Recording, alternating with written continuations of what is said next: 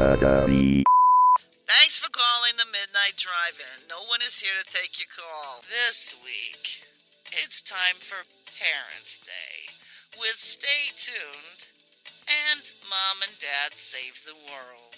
God, you know, I bet nobody gets all the jokes in Stay Tuned anymore. Those kind of parodies don't age that well. For more info, check out the Midnight Drive-In on Twitter at MNDriveInPod or find us on Facebook. If you want to email us, send it to themidnightdrivein@gmail.com. Remember, no outside food or drink. Anyone caught performing sexual acts at the drive-in will immediately be taken to the office. Unspeakable things will be done to you. Thanks for calling.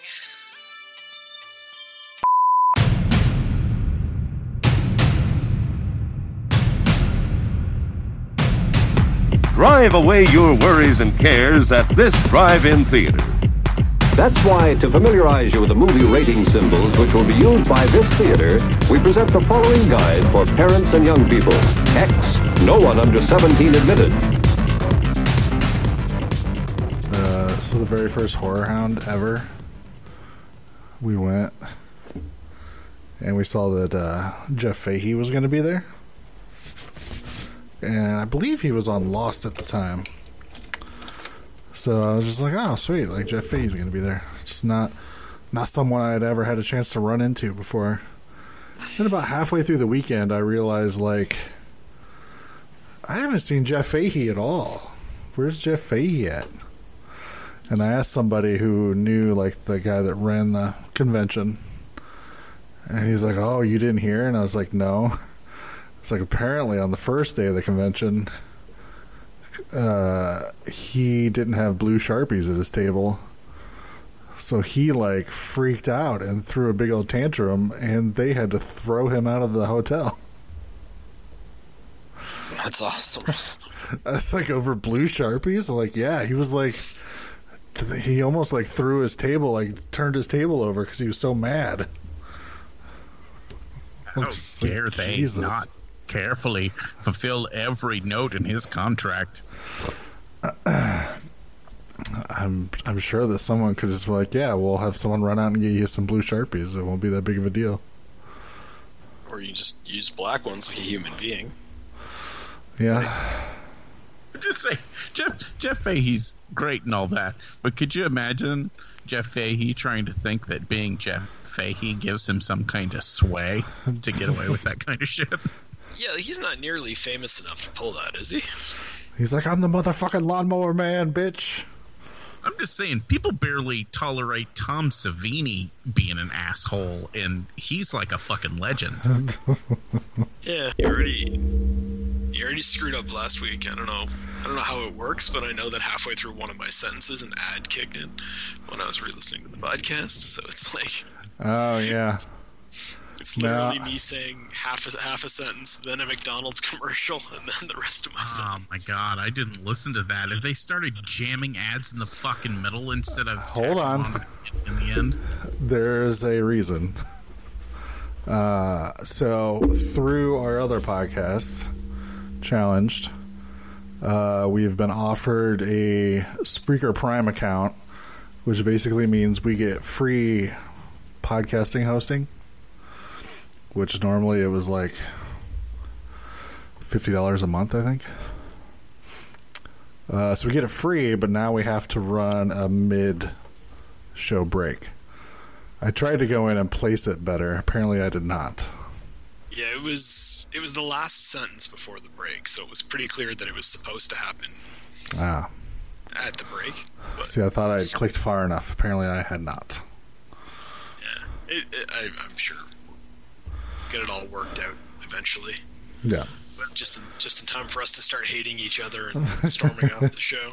Well, damn your success on your other show, generating revenue but causing shitty ad breaks in the middle of shit. Yeah, but, it's hilarious to me that, like, McDonald's advertises on our show, because it's like, it's so weird that this, like, giant corporation is like, we gotta reach those 150 people.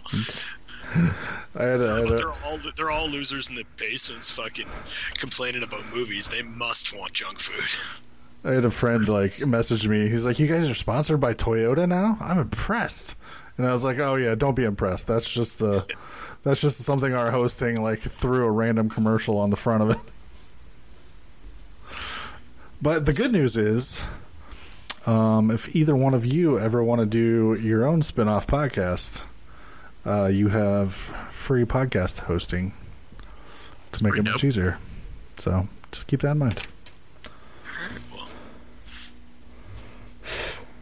I mean, at least we don't have to do something like The Dollop, which I love that podcast, but, you know, they have to do, like, fucking 15 minutes ads at the beginning of every show, and it's just about enough to make fucking phone. But the other side of that is when they're done their podcast, they don't have to get up and go to work the next day, because that's what they do.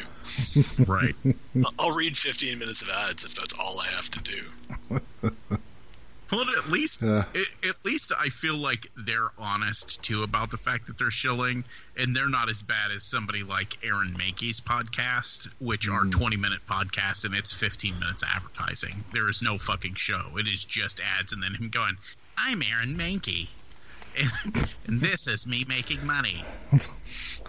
I love MailChimp. If you want me to email you... I would do that, too. If you want me to email you about lore... sign up for MailChimp." Jesus fuck. Yeah. I used to love that podcast. I don't even subscribe to it anymore. I was like, no, fuck this. I can't do it. I think I dropped it even before it even got really bad. Yeah, there has to be some kind of fucking ratio of show to advertisement. Like, there has to be. Yeah. The Dollop does 10 to 15 minutes ads at the beginning, but it's typically like an hour and a half long podcast, so I can tolerate that. His is 20 minutes. Yeah, that's the good thing for all of our stuff. We just have to have one at the beginning, one in the middle, and one at the end. So that's like a minute 30 total. It's not horrible. See, I really wish I knew which advertisements they were going to be so that I could do awkward lead-ins to them. Well, it wouldn't work because every time it gets downloaded, it's a different ad. Yeah. So one person may get like three certain ads, and then someone else will get three different ones. Yeah, I've literally downloaded our podcast through two different apps before, and it had two different sets of ads in it, and it weirded me out. You're like, how does that work? Yeah, I've downloaded, because Tim, one of my co-hosts, has his own podcast called Internet Freak Show, which covers just weird internet mysteries that will randomly pop up. And I downloaded his new episode, and there was an ad for the television station that I work in the building with. I'm like, this is weird. Like, I know the people that are talking in this ad. That would creep me out. So it'd be like if you downloaded something and you heard Anthony doing an ad over top of your podcast. Sometimes when I'm just walking around, I just accidentally hear Anthony doing ads. Just he's still working at your office? Oh yeah, I talked to him today. I'm thinking about buying a new streaming device, so I tried to get a straight answer from him about what he uses and what he thought I should get, and it's it was a pretty roundabout. Well, I'm looking for much cheaper options that are just for streaming movies. The cheap little Roku. That's probably what I'm getting. Do you have? Oh, you don't have Amazon Fire up there, do you? I think you can get a Fire Stick up here. Because I think you can get one of those for like $25. It's like nothing. Yeah, the Rokus and those are about the same price. Yeah. What I've found is that Roku has Shout Factory apparently has a free channel on Roku, and I want to see that, so that's how I made that decision. At which point I will get it, load up that channel, and find out that all those movies are available through a bunch of other apps, but whatever. Yeah, but they're going to be streaming Chopping Mall for 24 hours on Black Friday, so Yeah. But I'm super cheap, so instead of going out and buying a Roku today, I emailed the link to my girlfriend and told her, when my parents inevitably come to you and ask, what do I want for Christmas? Just forward them this. Forward them this, and then please go buy it for them so they don't screw it up, because they're not really technologically savvy. We got you a Roku. I'm sure you guys talked about the old Disney Plus last week. I haven't listened to that episode yet, but yeah. What have you been watching? Disney Plus is consuming my life. Yeah, it's problematic. If you look at the list, there's a number of Disney Plus movies added to it, and that is simply because if they weren't on there, I wouldn't watch the movies that are on the list. I would just start watching Disney Plus. You know, I couldn't give two shits less about the movies that are on there. It's all the fucking old cartoon series. Yeah. No, I haven't gotten into old cartoon series as yet because there were still new cartoon series that I wanted to watch. It's a problem. We've officially hit too much content. I'm probably going to have to think about getting rid of a streaming service. There was a run in the 90s where Marvel was doing these cartoon series, and they all basically only did one season, with the exception of Spider-Man and X-Men, which went fucking forever. But but you know, they did like Silver Surfer, Iron Man, the Incredible Hulk, Fantastic Four, fucking just shit tons of them, and I'm like, oh yeah, and they're all so good. I don't know why they all didn't go multiple seasons. It's also the original MCU. A lot of them do crossover. Mm-hmm. With, like, the actors from the different shows showing up and everything, so... Good luck if you go down that rabbit hole. You're going to have to watch all of them. Yeah.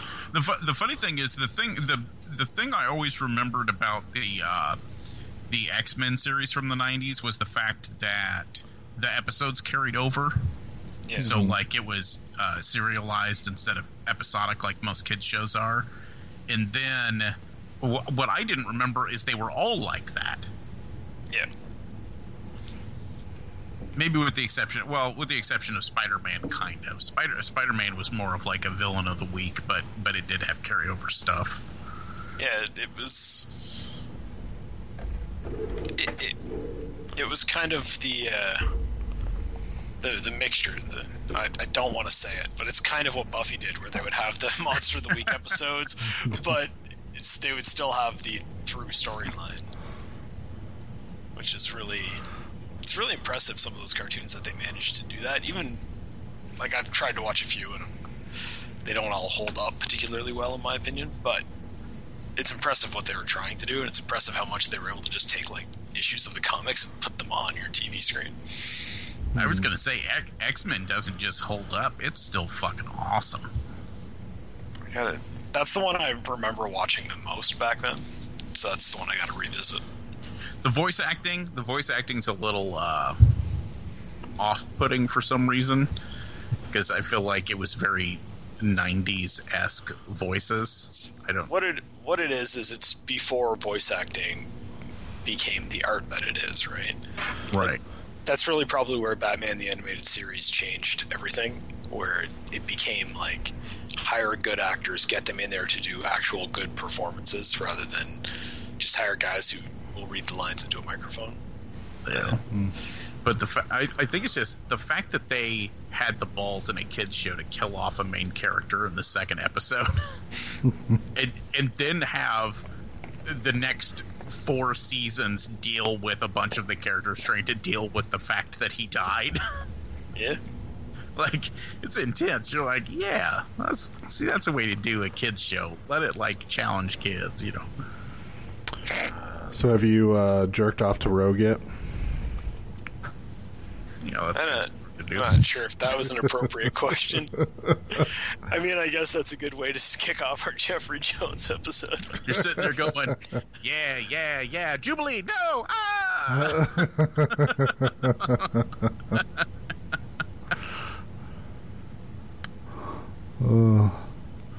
So as Doug alluded to, we weirdly have a Jeffrey Jones episode that was not intentional, at least on my part. I don't remember who put these movies on the list. I put them on the list. Here's the problem. I just picked them both because they were both like quirky 80s comedy, non-comedy kind of movies. And if you take any of those from the 80s or early 90s and you just throw a dart at a dartboard, Jeffrey Jones is in that fucking movie. He was in every movie. It's true. Yeah. Now, I was hoping we could avoid the more controversial topics regarding that actor, but the problem is, in the middle of Stay Tuned, he starts making comments that make it impossible to ignore. I've never seen Mom and Dad Save the World. For some reason, like, I remember seeing the trailer and stuff. For some reason, I thought Jon Lovitz was the dad in it. So I didn't even know Jeffrey Jones was in this movie until, like, we started, like, getting ready for it. And then I was like, wait, what? We're doing Jeffrey Jones week? I didn't know either one until you put up, like, the little thing coming soon. And I'm like, oh, shit. So weirdly enough, we're doing two Jeffrey Jones movies where the mother and the father go on an extraordinary adventure and end up appreciating each other much more once they're done. Exactly. Yeah, very wholesome. and both, while their children are suspiciously just allowed to run amok. Well, it was 92 technically, but it was sort of the 80s, so... Oh yeah, both movies from 92 as well. We'll talk about it. I mean, Stay Tuned, it's kind of excused because of the setup for it. Yeah. Well, Mom and Dad Save the World. They don't even check on him. They're just like, pack the shit up. Fuck that kid. Yeah, fuck that kid. He survived Terminator 2. He can survive this. Yeah. I was a little worried. I'm like, how old is he in this movie? Probably not a good idea for him to be that close to Jeffrey Jones. Yeah, it's probably good they got Jeffrey Jones away from him. Oh, shit. They had to get him off planet. Let's assume that in the original script that was a very tight, close father-son relationship where they're all always hugging and shit. Then they got on set and they're like, let's pretend the kid's going through a skater phase and he doesn't want to be around his parents. All right, well, Noah, since we're talking about it, why don't we get into Mom and Dad Save the World? So Mom and Dad Save the World is about... a mom and dad, obviously, who are like the most stereotypical parents that have ever been parents. You know what I mean? You've got the dad who just kind of grumbles and makes dad noises, and the mom with the mom haircut and the mom cat shirts and shit. Sadly played by Teri Garr. At first I was really like, oh man, she looks like a horrible mom in this. Luckily, right. Later they make her look a little bit better. Right. They are abducted by a Ming-esque ruler of a distant planet, only in this case it's Jon Lovitz, who is the Emperor Todd Spango. Let's be careful about what we're saying about Ming when you refer to this guy as Ming-esque. Poor Ming. Well, I mean, that's what he is. He's just shitty Ming. That's right. All right, shitty Ming is fine. Yeah, that's. I think that's supposed to be the entire joke of the movie, is that he's shitty Ming. Oh, this movie's supposed to have jokes in it. All right. Oh. Oh man. So basically, it's a planet full of idiots. With a weird subrace where all the males are bulldog people and all the women are fish people, which begs a lot of questions that I don't want answered because that sounds terrifying. Yeah, I was happily assuming those were two separate species until they started intermarrying, and then I'm like, I guess not. Oh. Yeah, but their children aren't like a combinations of their species. Like the girls come out as fish and the boys come out as dogs. It's very strange. Yeah. Well, and it's weird too, because the fish ones, it's just their head is a fish and their body is a human body. Mm. But the dog ones, their whole body is a dog body. So it's very, very different. It's very strange. Yeah. Yeah, but basically the planet is completely populated by idiots. One of the nice things is that we get Eric Idle in there. Not for much of the movie, but having Eric Idle in anything's pretty awesome. Yeah. Doug was confused by it. I do not know why he's in this movie. I'm grateful he was in this movie. His performance is actually great. Like, you can tell he's full-on putting effort into this little scene that he gets. But I think I read somewhere that, like, one of the writers or maybe the director was friends with John Cleese. So maybe that was the connection. Maybe. And we also have the obligatory... We have the obligatory Wallace Shawn cameo. Naturally. He was fantastic. But, I mean, that's the entire movie, basically. It's just a bunch of... 90% of the jokes are just that everyone on this planet's really fucking stupid.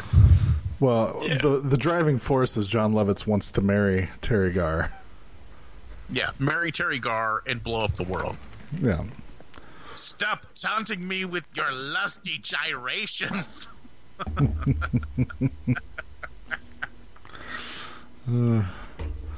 So, Doug, what did you think of this movie?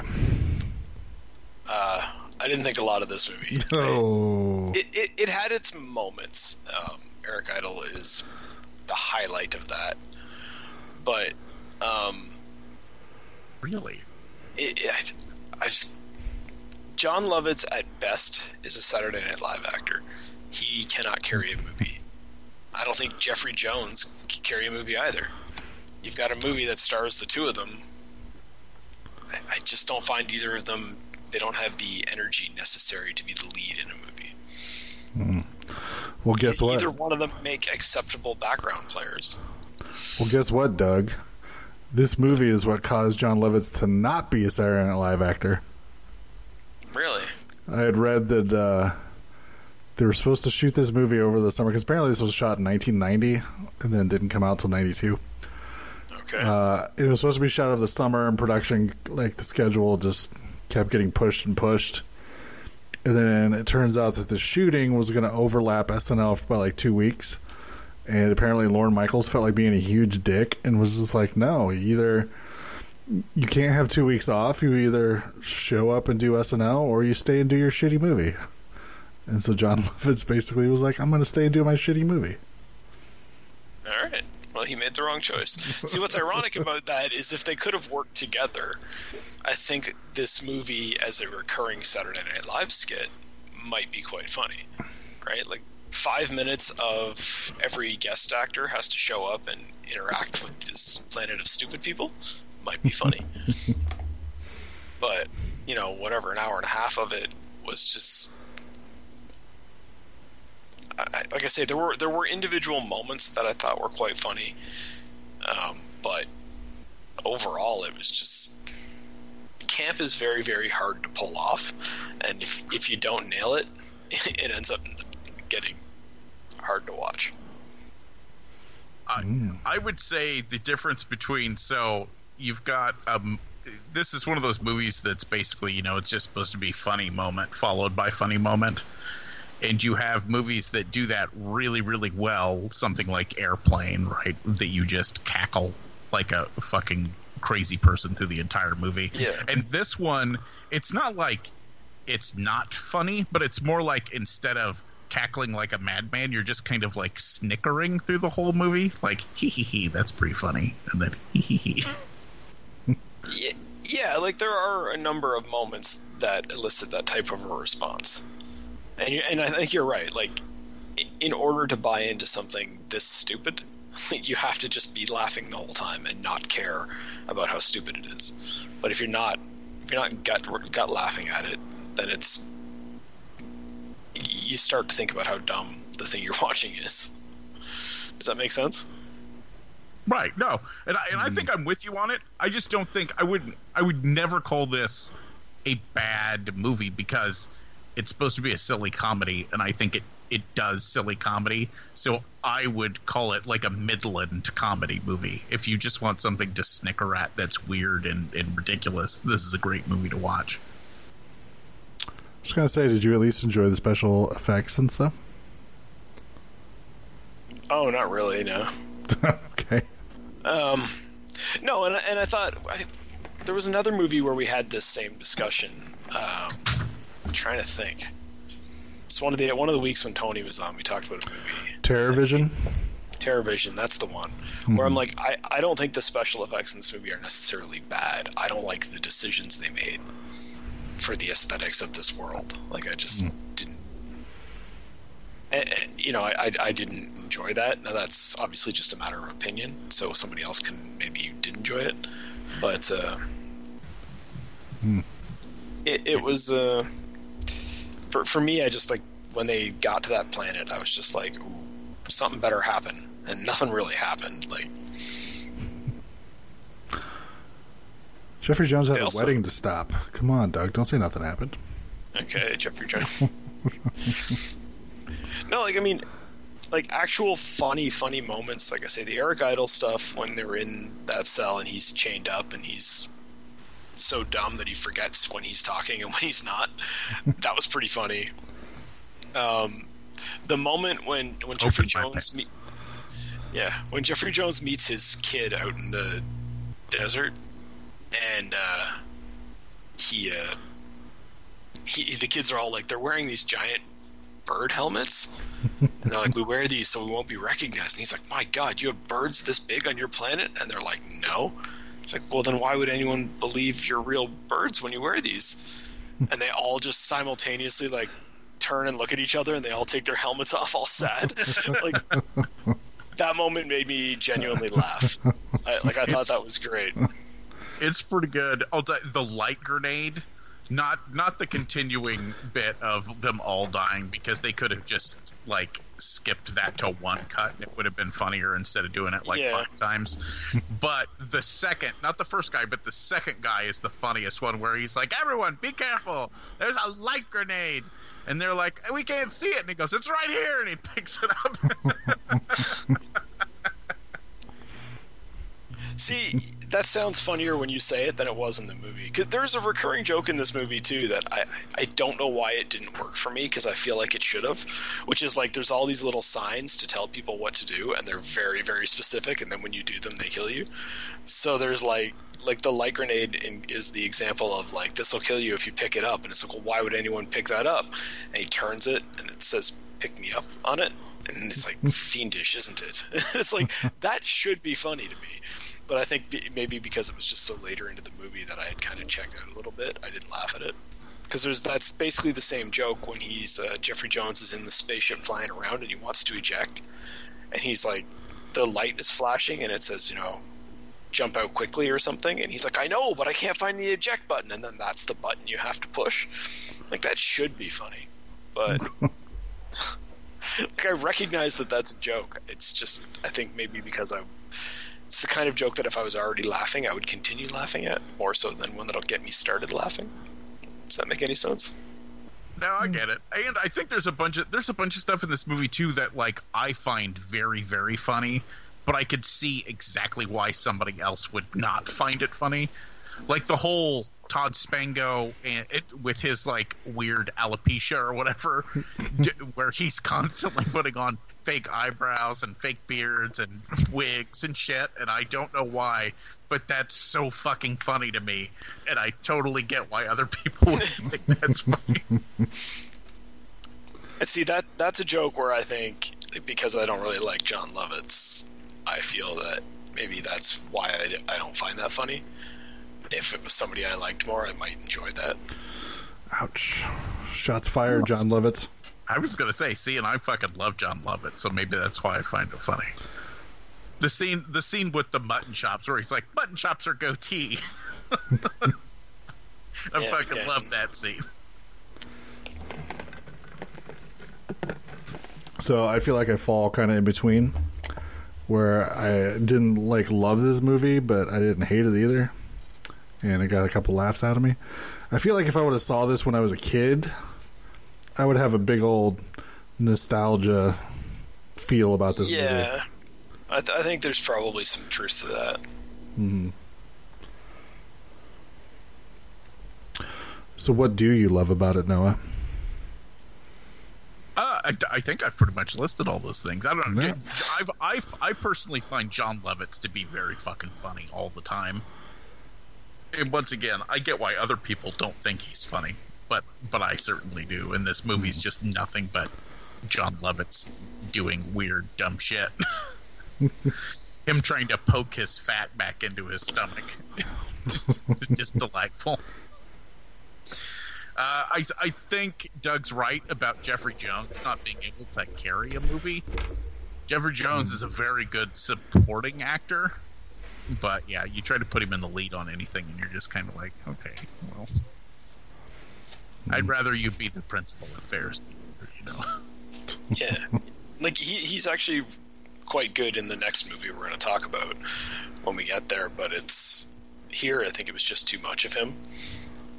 And he had too much to do. Like, at one point, he's supposed to, like, be the idea, because they're kind of doing the Idiocracy thing where this average guy is, like, super smart on this planet of idiots. And he's supposed to come up with this plan to help these other guys invade the castle and take it back from Jon Lovitz and everything. And it's like, well, none of that is interesting to me to watch. And I'm just like, thank God Kathy Ireland's here, so I have something to enjoy about these scenes. Her ending up being the love of Wallace Shawn, I think, is one of the greatest decisions ever. I'll tell you what, I really like his scene too, where they strap the guy into the mind melt machine or whatever, where it's reading off his thoughts, and Wallace Shawn's just verbatim reading every thought going through the guy's head. It's like, I want to punch the guy, but if I punch him, someone will punch me. See, that was actually a funny moment, and that's, again, Wallace Shawn's a guy. You bring him in, you give him his little cameo, you let him do that thing that he knows how to do, and everyone has a good time with it. Yeah, I would say Jeffrey Jones. So as far as maybe he might be lacking in that potent charisma department, but I think what he does do very well is kind of like physical comedy, and all of those gags, him making funny faces and that kind of stuff's really funny, or like him stuffed in a Wallace Shawn-sized fucking uniform walking through that fucking building's really funny. Yeah, I don't know if I'd use the term really funny, but I understand that it's a joke and that isn't technically humorous, so. Saying that Jeffrey Jones has too much to do in this movie, I would say is correct. The unfortunate thing is I feel like they did not use Teri Garr to her full potential, and she did not have nearly enough to do in this movie. True. Did you not think they should have spent some time with her? Like, she should have been freaking out when she met all those space dogs and space fish.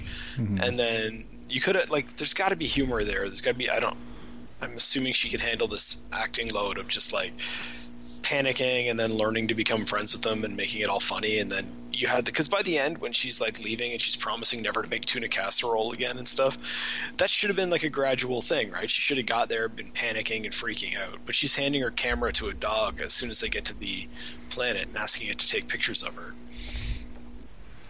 Oh, see, I actually thought that was funny because that is a great weird mom joke where that's all your fucking mom cares about is getting fucking pictures and stuff. I guess. Yeah. But I just think the idea of, like, if she was, like, running around all petrified, like her and Jeffrey Jones, and then, like, they separate, and then when he meets up back with her again, now she's friends with all these aliens.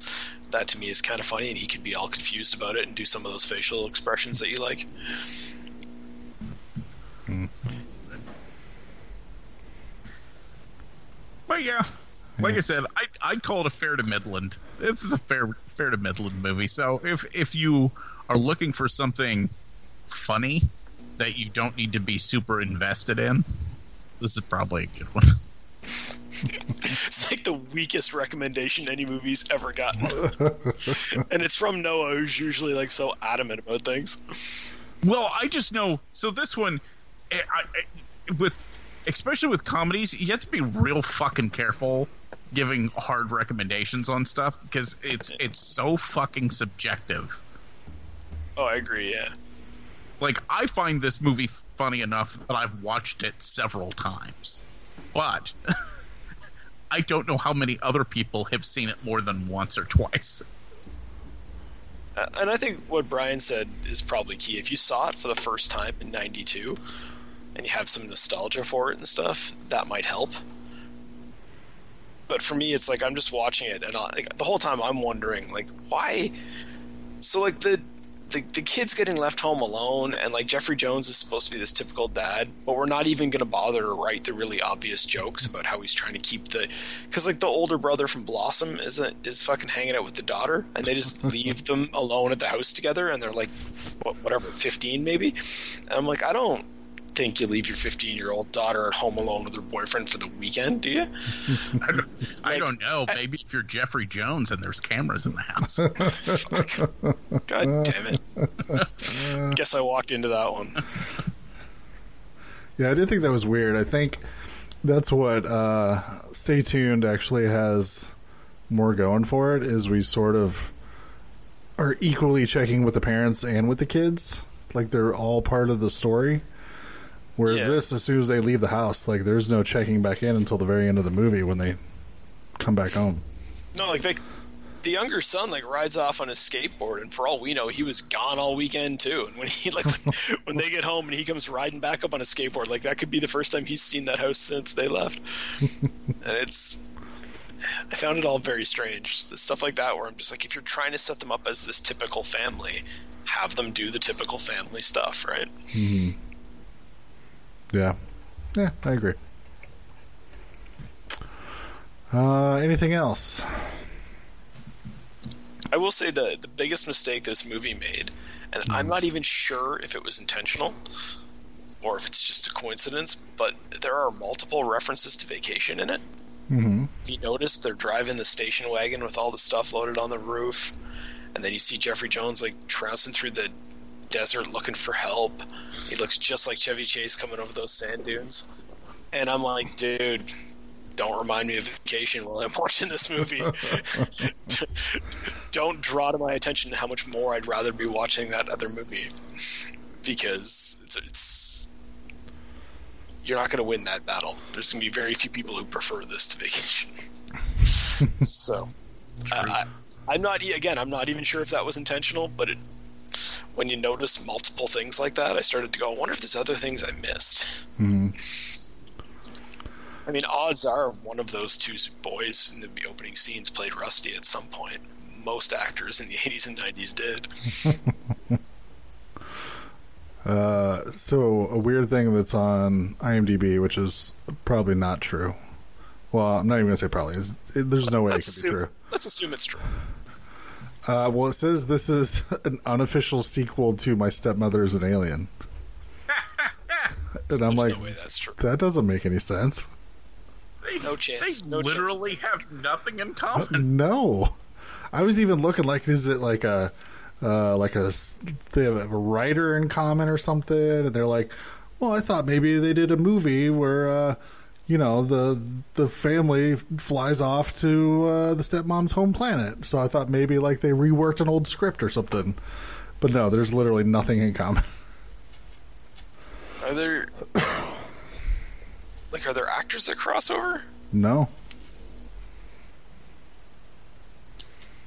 It's just a lie that's on the IMDb for some reason. That's weird. That's a weird thing that Jon Lovitz did, was sneak in and put that on IMDb to try to make this film seem better. Try to tie this into a better movie so it'll get better reviews. Need some of that Aykroyd money. Yeah. All right. Well, Doug, why don't you tell us about Stay Tuned? All right. Stay Tuned, also from 92. The one and only John Ritter plays a TV-obsessed couch potato. Mm. And right around the same time that his wife is ready to leave him for watching too much TV, which is such a weird 80s thing to have happen in a movie, the devil shows up and offers to sell him a new TV set and satellite system on a free trial. And the big twist is that the husband and wife get sucked into the satellite dish, where they're basically put on the Devil's Own TV network, which is a series of shows that are all parodies of real shows, but altered to seem like they are from hell. And they basically, if they can manage to survive for 24 hours, then they get out. But if not, their souls belong to the devil.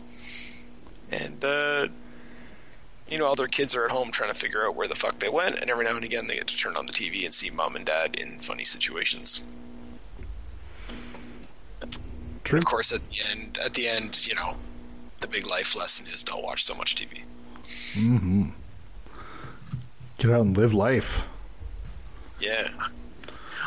I can point out, though, the biggest flaw of this entire movie. Mm-hmm. Okay.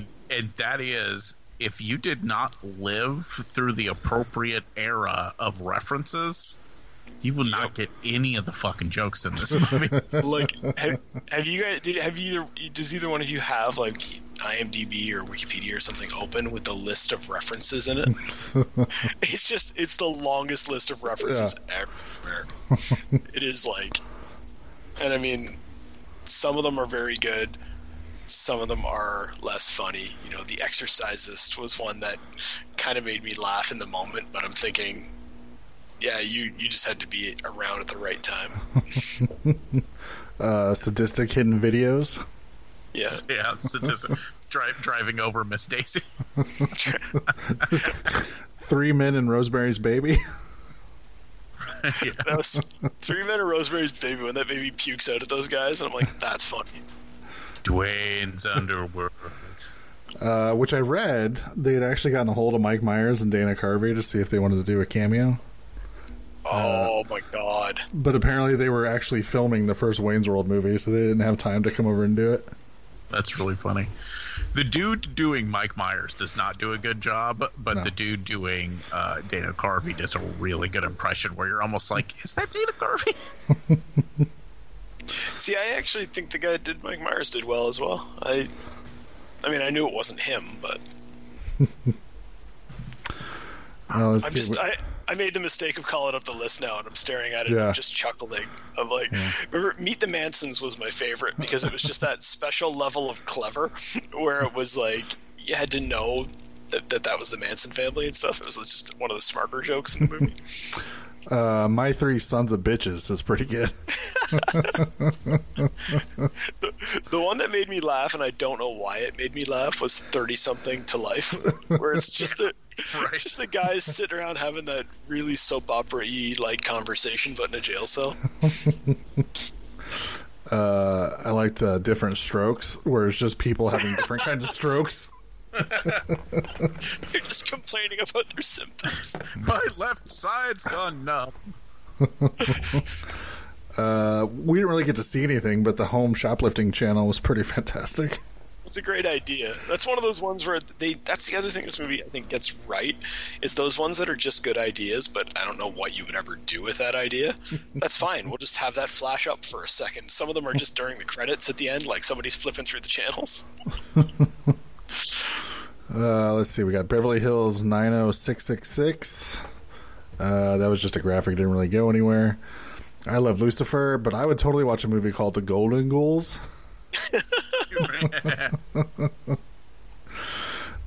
Murder She Likes. Facts of Life Support, which is just like, fuck. Fresh Prince of Darkness. And maybe one of my favorites was David Dukes of Hazzard. Yeah. Is it weird that Fresh Prince of Darkness, I know what they're going for, but instead my head is blending together the film of Prince of Darkness with Fresh Prince of Blair. So all I'm seeing is Alice Cooper dressed up like Will Smith. That's a funny joke. Yeah, the parodies in this are done super well and super fantastic. Yeah, and I like the way they're... Sorry, go ahead. Oh, you can go ahead. I was going to say, it's not exactly like this one's a plot-heavy movie or anything. No. They're just stuck at a TV, jumping between shows. Just gag after gag, and John Ritter's John Ritter, so he's so fucking pleasant, you can't help it. like anything he does.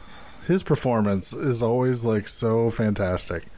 Like when they get to the wrestling portion of it and he's just standing in the ring, he's like, oh, don't worry about it. Everything I know is this wrestling is completely fake. And then he gets like punched in the back and he's just like,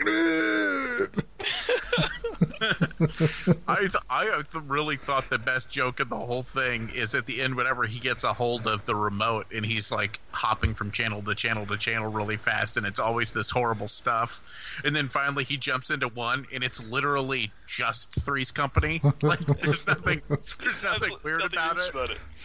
Yeah, it's just Three's Company, and they come walking in, they're like, hey, what's going on? And he's like, ah! What's the channel?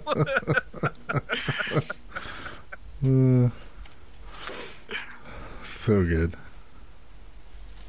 Yeah, and I think part of what makes this movie, spoiler alert, I really liked this movie. Mm-hmm. I think it's John Ritter, right? Like he's just so good. Course. He's just so likable, and his physical comedy is laugh out loud funny, and then he's got a great supporting cast. Like we said, Jeffrey Jones is doing the supporting role as like the devil's programming advisor or whatever the hell he's called, and it's like, yeah, that's a perfect role for Jeffrey Jones. And Eugene Levy is great in this movie, playing like he plays like the guy that he worked for the devil, but he made the wrong statement and he got thrown into the shows. And so he ends up he's following along through all these different channels, but the whole time he keeps getting more and more beat up. I love the line of dialogue where he's like, those wolves were so stupid, all I had to do was let them gnaw on a couple of my limbs and the rest of me could just escape. And he's so proud of himself. Oh yeah, we forgot about that one. Northern overexposure. Yeah, just people getting frostbitten and eaten by wolves. Yeah, again, if you weren't alive and watching television when all of these shows were on, I don't know what the hell any of these would mean to you. I'm sure these aren't funny jokes if you weren't, 1992 is the year I graduated elementary school. It's pretty much perfect for this age, for this movie, right? Oh, of course. Because I don't think I've seen this movie since it was new. And yet, when I started watching it, I could this is going to be the part where they turn into a cartoon. Oh, this is the wrestler. Like, I started remembering everything. I'm like, oh yeah, Captain Lou is in this. Oh yeah, I forgot. Fucking, I pointed that out and nobody was happy. The lady friend was in the room and stuff. I was like, oh shit, it's Lou Cabano. And she's like, am I supposed to know who that is? No. He's in the Girls Just Want to Have Fun video? Is that help? Goodies are good enough? Damn it. The wrestling manager. He was Andre the Giant's manager for a little while. Yeah, the cartoon segment is fantastic. They got Chuck Jones to do it. That's fascinating to me that Chuck Jones just came in and did that. Which I read, he started working on that like 8 months before they even started filming the movie. Well, animation takes a lot longer. Oh, yeah. Yeah, it makes sense. I just love that he's just like, well, hopefully this lines up with their attitudes for the rest of the movie. But of course he's Chuck Jones, so it works perfectly. Yeah. Well, and part of the beauty of this film is that it doesn't have to line up, right? Like the characters are jumping from scene to scene, so everything can just be different. I was going to say the other thing I do not like about the movie is I don't like the addition of the super intelligent hacker son for no fucking reason. Like that part was super weird, and it leads to my one big question about the movie, which is who the fuck is this movie for? Because that hacker kid, sure, in a kid's Disney movie of the week, that character makes sense. But in an actual movie that people are paying to see in theaters, you can't have a kid who just knows how to he just flips three switches and moves his G.I. Joe out of the way, and all of a sudden he's now connected to the satellite and stuff. So that's the weird element to this movie where it's I don't know who the audience for this movie is supposed to be. It's weird. Well, and that's probably why it wasn't a very big success. Yeah. weird tone to it. People weren't ready for Dokes with his fucking weird ass haircut. That's so fucking weird. Weirded me out. I literally think he showed up on screen and literally out loud all I said was, "Surprise, motherfucker." It took me a minute, because of the hair, I guess, and I had to I know that actor, and I haven't figured it out. So I'm IMDBing it while I watched. I'm oh shit, it's Dokes. Now I have to rewatch all of Dexter. Thanks a lot. Even though Dokes was only in the first two seasons. Yeah, but I'm not gonna watch two seasons and then stop. Well, you can at least watch up to four, and then you can stop. I'm gonna claim I'll watch the first four, but then the ending of four will be so good that I won't be able to stop, and then eventually I'll be mad at the writers again. It's a vicious cycle. There's no way around it. So some of the weird trivia about this movie, I don't have any details, but it says based on a story that aired on Unsolved Mysteries. What? So did somebody get a new satellite set up and then they just mysteriously disappeared and nobody knows why? I feel like that's probably what it is, or there was maybe a theory of a serial killer who went door to door selling satellites or something. For some reason there was an episode of Unsolved Mysteries that was about John Ritter getting in a fist fight with a cable installer. That's hilarious. Apparently, also, Tim Burton was offered to direct this movie, but he turned it down to make Batman Returns instead. That'd be really interesting. Mm. I had read that as well, and I'm oh my god, that's... Not to get down on the person who directed this movie, who I can't remember who the fuck is. Peter Hyams. But if Tim Burton directed this movie at that time, this movie would have been a giant success. Yes. Yeah. Now, it would have been very different, and I think, right. Famously Tim Burton doesn't like to use existing scripts, right? So he would have shown up and changed a lot, and it's hard to know whether that would have worked or not. And then... where was it? I just missed one. Oh, apparently on the name board in the control room in hell... There's an office message saying to remember that Tuesday is Saddam Hussein Appreciation Day. Really? I have to rewatch this movie again so I can pick up that joke. So I found out I don't think I've actually seen this movie the entire way through. I remembered a lot of it, but there's the weird French Revolution segment. I did not remember, and pretty much anything past that I didn't really have a memory about, unless it was in the trailer. Oh, really? So at some point I must have watched this and then stopped and then never watched the rest of it. The biggest memories I had were definitely the cartoon segment. But I'm not. Oh, the cartoon segment, and I definitely remembered him showing up on Three's Company. Yeah, that's in the trailer. The entire Dwayne's Underworld thing, for some reason, is the thing that sticks in my head. Just because, I don't know. Maybe it's because I saw Wayne's World a million times, and them doing the jokes of extreme close-up, and hitting him in the face with the camera, and then let's do the extreme close-up with a red-hot poker in the eye. But when we decided to do this movie, I'm oh man, I've been meaning to pick that up on Blu-ray and I haven't yet, so it was a good excuse for me to grab it. So now I can just pop it in whenever.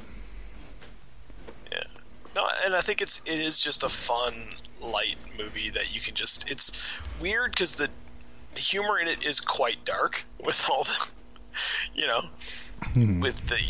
but it's also you can just kind of. Go with it. Go with the flow. You'll laugh a lot when the different references pop up.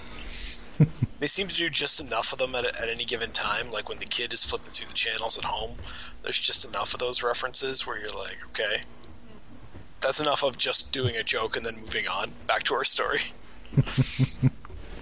And as we've mentioned, pretty much any time John Ritter's on camera, he's just fantastic. His performance in this is awesome. Maybe one of the flaws is at the beginning of the movie you're supposed to be like, he's supposed to be kind of like the bad spouse, and I'm not sure it's that it's possible to dislike John Ritter. So I will say this, I think the whole, there's two major problems with the movie that kind of bugged me. One is just that like the structure of the film doesn't really make any sense. Like, it should be that they jump into this, like, what should happen is they get sucked into this thing, she's all mad at him, he uses his knowledge of TV to save the day time and time again, and then at the end she should use her knowledge of some TV show that he doesn't know about to save the day, and it ought to be about them coming back out, coming together that way, right? And instead at the beginning it keeps being her that saves the day. And I'm like, well, that's kind of backwards because she's not the one that watches all the TV shows, so she shouldn't know. She shouldn't be the one that knows how anything works, right? So, I mean, at the end of the day, I didn't care because as long as it was funny, it didn't bother me. But it just seemed illogical. Again, like that part seems to write itself. So just do it. Yeah, that's a good point. So I don't know, and then that's just me being overly analytical of a slapstick comedy movie, but whatever. The other major problem with this has, you're not going to like this part of the conversation, Brian. Uh-oh. But the biggest problem with this movie is that they're trying to make John Ritter, he's the bad guy, he ignores his wife and watches TV, Mm-hmm. And then she comes in and says, you need to turn off the TV, we need to have a conversation right this second. And he says, there's 4 minutes and 16 seconds left in this game. We'll talk when it's over. And she won't leave him alone. At that moment, everything flips. Now she's the bad fucking guy. That is a live sports event. Sports event. There's 4 minutes left to go, and it's a basketball game. If anybody knows anything about basketball, the last, 4 minutes are all that counts. The rest of the game is just almost always very close, and then the last 4 minutes is when you decide who wins. I do believe he also said they were in quadruple overtime, so he'd probably been watching that for a long time. Yeah, just let him finish his fucking game. The game is on now. The game you can't watch that game later. That's not how it works. Let him finish his game, and then you could sit him down and have a conversation with him. Mm-hmm. Had they done that, and then he refused because he started watching something else, that would be a whole different story. No, I'm with you on that. So, I've been to, family events where, some, my cousin's, complaining about her husband. She's like, yeah, I'm trying to talk to him, and he's, got the game on, and, I'm saying stuff, and he's just, looking around me at the screen, and he's not even paying attention to what I'm saying. And in my head, I'm just like, that's because you're talking in the middle of a sporting event. That's really fucking stupid. Yeah. Ask him those questions afterwards. Again, it's not a movie. You can't pause it. It's a live sporting event. It's happening now. No. There are even commercials. Those are a thing. Yeah, it's true.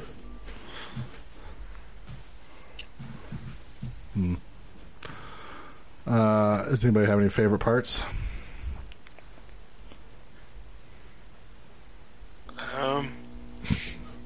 Geez, it's hard to say because I like a lot of this movie. How do we feel about Salt-N-Pepa showing up in an actual music video in the middle of the movie? That is so it's almost too much in a movie that thrives on too much. I feel it goes on a little. Why long. Are they dancing? Why are they dancing though? I get why all the other people are dancing. It's a music video, but they don't have to dance. Because they just when you feel the beat, you just have to dance, and that's all there is to it. I feel that scene went on a little too long. That's probably part of just trying to maybe the deal of getting Salt-N-Pepa to show up is that you have to play the whole song or whatever. But it's, I felt that they could have done that a little less, but it was. And it's also one of those jokes I think that maybe just was probably a lot funnier in '92 than it is now. Mm-hmm. Back when people sat and watched music videos, and back when Salt-N-Pepa existed. Ouch! Shots fired at Salt-N-Pepa. Jesus. Well, they don't exist. They played the Decatur Celebration last year. What? Yeah. Oh, that's unfortunate. I assumed that. Oh no, it was unfortunate. I just assumed that they had gone their separate ways, or they were, somewhere happily retired together and just living off their 90s money. I didn't realize they were still trying to do it. Well, I mean, I think it's pretty much, they just play nostalgia shows now. It's pretty much all it is. Yeah. But that's, I don't know, we're on a bit of a tangent here, but that seems like it's, like if you're like a singer-songwriter and you're just going out there with your guitar and strumming along and chatting with the audience, it seems like those guys can just keep doing it forever. But when you're doing like the dances and stuff, and it's all, like none of it works if you're not doing the big dance number and routine. So are they still traveling with like a dance troupe? Is that dance troupe all like? I don't know. I just said they played the Decatur Celebration. I didn't say I went to fucking see them. I don't know. I don't know if you guys can tell by my voice, but I'm not exactly the Salt-N-Pepa fan. That's not my thing. Come on, Salt-N-Pepa though. You didn't want to see him sing "Push It"? No. Oh. Again, I may have wanted to see that in 1992. But you're telling me. So, like, around here, Vanilla Ice came to town. And I didn't go. And I kicked myself for not going. In 2009, I was in Vegas, and Vanilla Ice was playing. And we had already bought tickets to, like, go see a comedian or something. Mm-hmm. And it was one of those things where I'm like, I really want to just tear up these tickets and get tickets to see Vanilla Ice instead. But I'm like, I can't. Like if these tickets had been comped, or even if they were part of a package, but I specifically bought these tickets, and I just didn't know Vanilla Ice would be playing at the same time. I was so upset about it.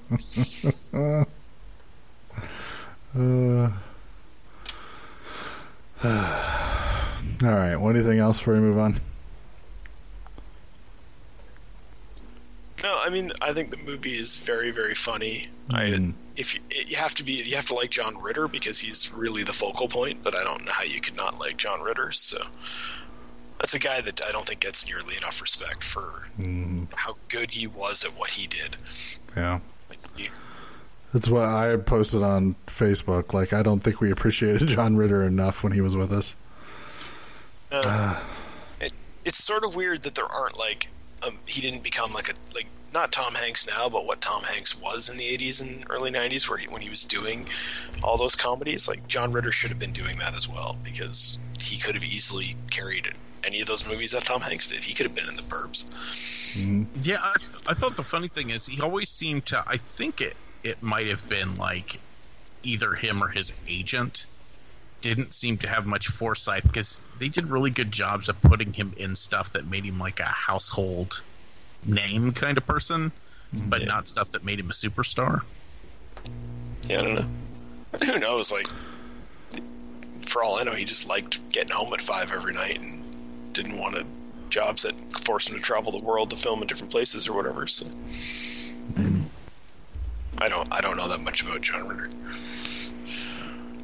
I feel like he's got sort of like the Bill Paxton thing, where there's a movie on and you're like, well, I don't know, I don't really want to watch this. But then you see Bill Paxton's name pop up, or John Ritter's, and suddenly your interest goes up by like 95%. Yeah, that's true. Of course, it heavily depends what kind of movie it is, which one of those guys you want to see, so... Thanks for calling the Midnight Drive-In. No one is here to take your call. For more info, check out the Midnight Drive-In on Twitter at MNDriveInPod, or find us on Facebook. If you want to email us, send it to themidnightdrivein@gmail.com. Remember, no outside food and drink. Anyone caught performing sexual acts at the drive-in will immediately be taken to the office. Unspeakable things will be done to you. Thanks for calling. All right, so what did everybody watch since last week? Oh, man. Watched a lot of stuff. Oh, yeah, you were gone. I was going to say, Noah took a week off. Here we go. Jesus. So I've decided to set the lady friend down and catch her up on all the Marvel movies, since we have Disney Plus. Oh, and just one or two movies a month. It'll take a long time, but we'll get her caught up. So we've only done Iron Man so far. And rewatching it, man, it was so good. Mm-hmm. When I was gonna do my rewatch before in-game, I remember thinking, like, man, this is way better than I remember it being. And I remember it being good, but it just ended up being, like, a lot better than I remembered. Yeah, I was gonna say the only thing I didn't remember is Robert Downey Jr. looking so haggardy in it. Something about, like, he looks unclean, like he hasn't washed his hair in a year or something. I don't know what it is. I think it was the fact that he didn't wash his hair in the year leading up to that filming of that movie. Like, that's probably what it was. Yeah, I almost watched Iron Man, and I haven't watched it yet because I know once I watch it, that's it. There I go. 22 movie commitment. Yeah. And there's, like, a couple that aren't on there, so, like, when I get to them, I'd have to get up and leave because I guess they're on Netflix. Oh shit, you're right. Every one of them that's not on Disney Plus is on Netflix. Yeah, but I don't currently have a streaming device. This is what we were talking about before we recorded today. I don't currently have a streaming device that does both. Fix it.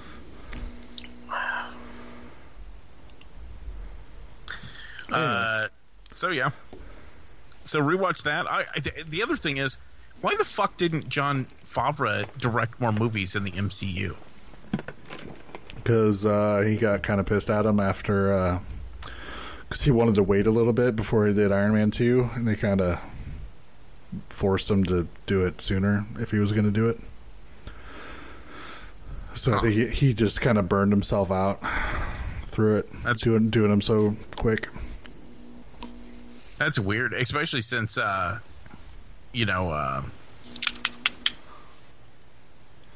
Happy keeps showing up in all the other movies. You know what I mean? Mm-hmm. Yeah, yeah. But I mean, I don't think he was, like, pissed, like, "Fuck Marvel, I'm never doing this again."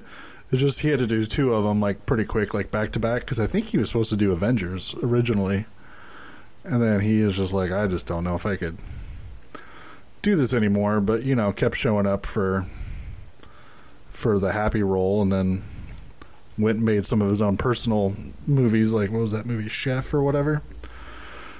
And then came back and did, like, what, Lion King or Jungle Book or whatever the fuck he's doing now. Yeah. Yeah, I think he likes to do different things too. He's an artist type, right? Yeah. He's seems to always have a TV show that he's hosting, even though they're not ones that are widely watched. Yeah, I used to love Dinner for Five. That was the one I used to actually watch a lot. Mm-hmm.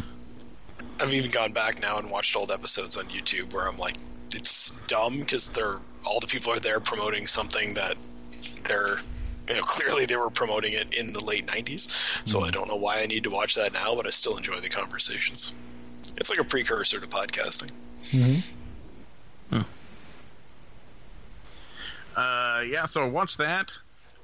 I've been rewatching The Muppets, specifically the TV show that they did kind of in the style of The Office. Mm-hmm. Man, it was so good. And people were so pissed off about it. Yeah, I thought it was good. I mean, I get that it was a little more adult and stuff, but I think that was the point, that it was for people who were into the Muppets as kids, wanting to see Muppet stuff, The only thing that weirded me out about that is that was the first time they started removing the arm bars from, the puppet part of it. Oh yeah, it just kind of weirded me out. I'm just like, something's wrong. The puppet is moving its arms on its own. I don't like it. Yeah, I feel like they shouldn't mess with the Muppets. They shouldn't even make new ones. Just use the old puppets. Get them out of clean them up a little bit. It was like stuffings are falling out and shit. That's fine. That's how you know it's authentic. It'll end up looking like, oh, fuck, what's the name? Do you remember the name of the zombie puppet movie, Brian? You guys played it at one of the... Puppet Monster Massacre? No. It was called, like, something Heights. Oh, yeah. Something with an M, but I don't remember what it is, yeah. God damn it. I wish I could remember that, because I would recommend that to everybody. That's a fucking great movie. So been rewatching that. I started rewatching X-Men, which we were talking kind of at the beginning of the show. Mm-hmm. It's real good. It's I think it's actually better than I remember it being. Because I think as a child, I did not appreciate what a fucking amazing thing that was that I was seeing on TV. Now, have you looked up the correct order to watch the episodes? I haven't got starting that far after, like, into it. You know there's literally, like, 2 episodes that are out of order. That's it. Like, everybody's throwing a big fit. It's I don't know. The list I saw had a bunch of episodes that are even playing in the wrong season. I don't know. Maybe I'll worry about it whenever I get up to those seasons, but yeah. I'm just not. I mean, what am I going to do? Spoil a fucking cartoon that I saw fucking 35 years ago? You know? Who gives a fuck? People need to chill out. I mean, of all the things with Disney Plus, that's the thing that people are pissed off about. Like, really? How about the fact that it keeps not tracking the episodes you fucking watched, so every fucking time you have to scroll through and figure out which episode you were on the show? Or I don't know if other people are having this problem, but I do it on Xbox, and if you let autoplay roll through, it, like, crashes, and then you can't watch the next episode. That drives me fucking insane. Yeah, even if sometimes if you exit out, shut off the app, and go back in, it'll let you watch that next episode. But sometimes it won't. So you have to go watch a different show, because if you try to go back and watch the same show, it'll be like, this service isn't working right now. Goddamn fucking Disney's lucky it's only $7 a month. If I was paying like $15 a month, I would actually be really, really pissed off. But for that, it's just a mild annoyance. Okay, this list does only list 2 episodes being out of order. I swear there was another list that I saw that had, like, at least 6 or 7 of them that were. Yeah, it's just not a big deal. It's just a couple things. And then in betwixt those, I've been rewatching the Silver Surfer cartoon as well, because Silver Surfer was kind of my favorite. And it's still really good, as long as you like Silver Surfer comics. I get it wasn't very popular, and I get why it wasn't, because if you don't like Silver Surfer comics, it seems weird. It's a lot of a silver dude floating through space, giving long internal monologues. Like, I understand why people don't like that, but I do. Yeah, I don't remember. I don't think I watched it when it was on. I was definitely way more into... X-Men and Spider-Man. Yeah, like I said, it's real good, especially if you like Silver Surfer stuff. It's great. Like, it's Silver Surfer and Pip the Troll going through space, having adventures. Like, that's awesome. So that one's a huge recommend too. Then I've been watching the Jeff Goldblum TV series, the World According to Jeff Goldblum, which apparently is already going to be done because he said something mildly irritating to a bunch of fucking neckbeards, so they threw a bitch fit, and Disney decided not to do anymore. Didn't he defend Woody Allen or something? I think he said all he said is that he would work with Woody Allen. Yeah. If Woody Allen was making another movie and somebody asked him to be in it, he would consider it. That's it. That's all he said. And people are like, oh, the son of a bitch, you know. And it's like, fuck you guys. Like, I mean, take that. Listen, what Woody Allen did was gross, right?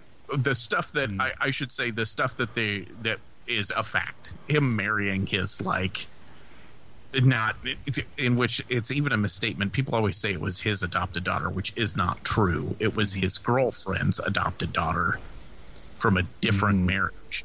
Yeah.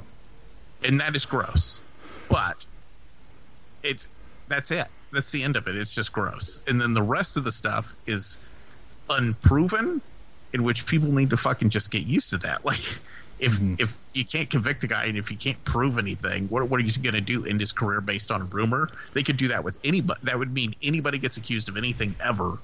We have to stop doing movies with that person, and which would mean there would be no more movies, because all you'd have to do is get one angry, pissed off weirdo accusing you of something, and it's done.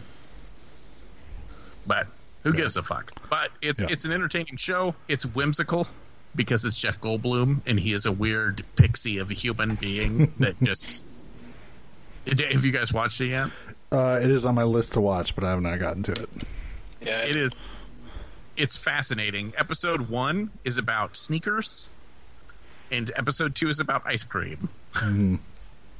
And the sneaker episode was a really good introduction, because it's all about...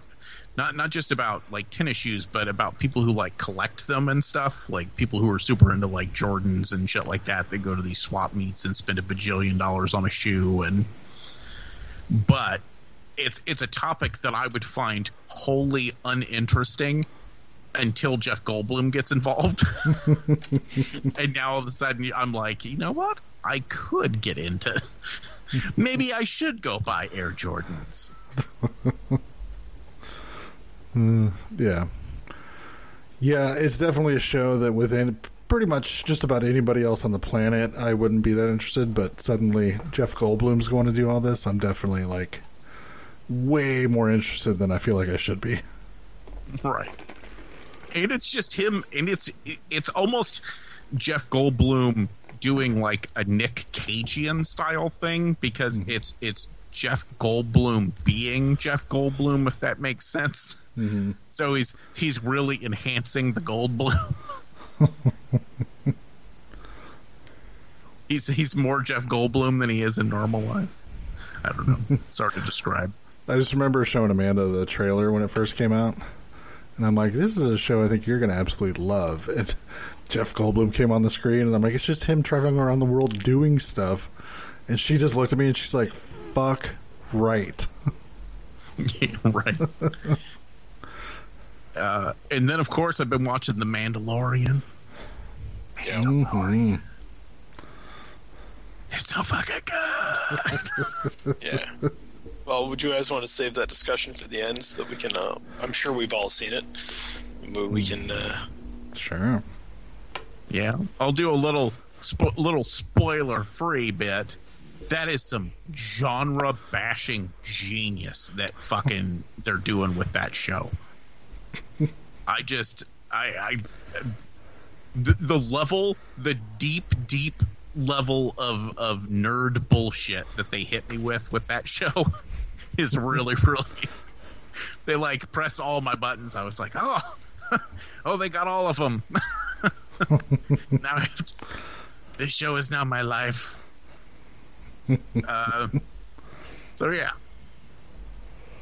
And then what? I know I watched other shit too. Oh, we watched the Lady and the Tramp live action fucking Disney locking in their fucking IP on something for another 100 years bullshit. Yeah, it's okay. I mean, I would say if you want to watch Lady and the Tramp, why don't you just fucking watch Lady? Yeah. So I was never super into the original, so I'm not really super excited about this one. I like most of the Disney cartoons. So,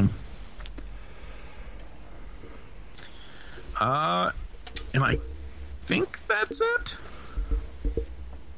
Right. I definitely didn't go see Dr. Sleep. You motherfucker! We'll get to that.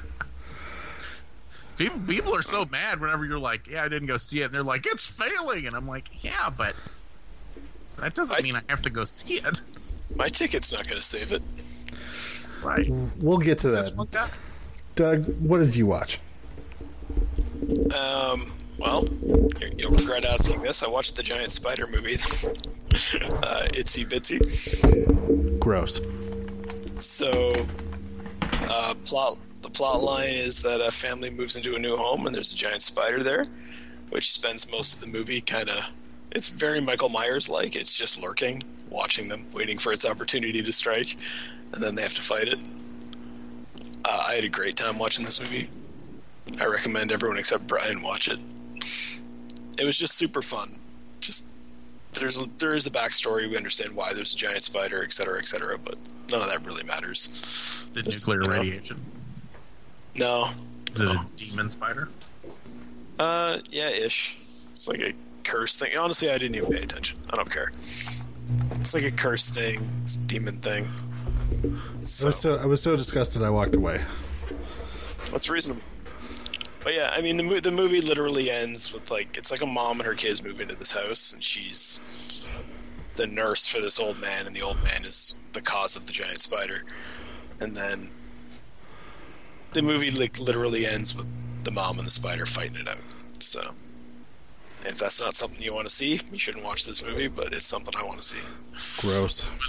Was the curse caused by the bad reviews for Eight-Legged Freaks and, like, David Arquette's weird disembodied spirit vengeance ghost came and possessed a new spider? He's not even dead. I know he's not. I said disembodied. That implies there's a body. Look, all you really did there was get Eight-Legged Freaks added to the list for the next time Brian's not on the show. Oh, damn it. I love that movie. Yeah, no, this movie is nowhere near that level of camp. It's much more along the lines of, like, again, it's giant spiders stalking people. Like, you can compare it to something like a Child's Play or something where there's just, you're getting POV shots from the spider and, you know, looking out from under the bed as the people's legs are there and stuff. Yeah, and it's super fun. Yeah, like, it's weird because it's one of those movies, like, it's fun, but it's not, like, there's nothing comedic about it. It's not a lighthearted film. It's just fun because it's a giant spider, like, and they're like, oh, I think there's something in the attic. And you're like, that's the spider. I know it's up there. And there's, like, a cat, and they're like, hey, where'd that cat go? And it's like, I know where that cat went. I have a bad habit. For some reason, I like animal, like, murder movies, but for some reason, I always end up missing them. Like, I never went and saw Crawl either, and I really want to see Crawl. Crawl was super fun. Yeah, right. I'm sure I talked about it on the show when it came out, but it was another one. It made no goddamn sense. It's like alligators, like, hunting and people and shit. And you're like, that's not how it works. But look at them. Look at some new people showed up. They get eaten. There it is. They're getting eaten. Like, it was so fun.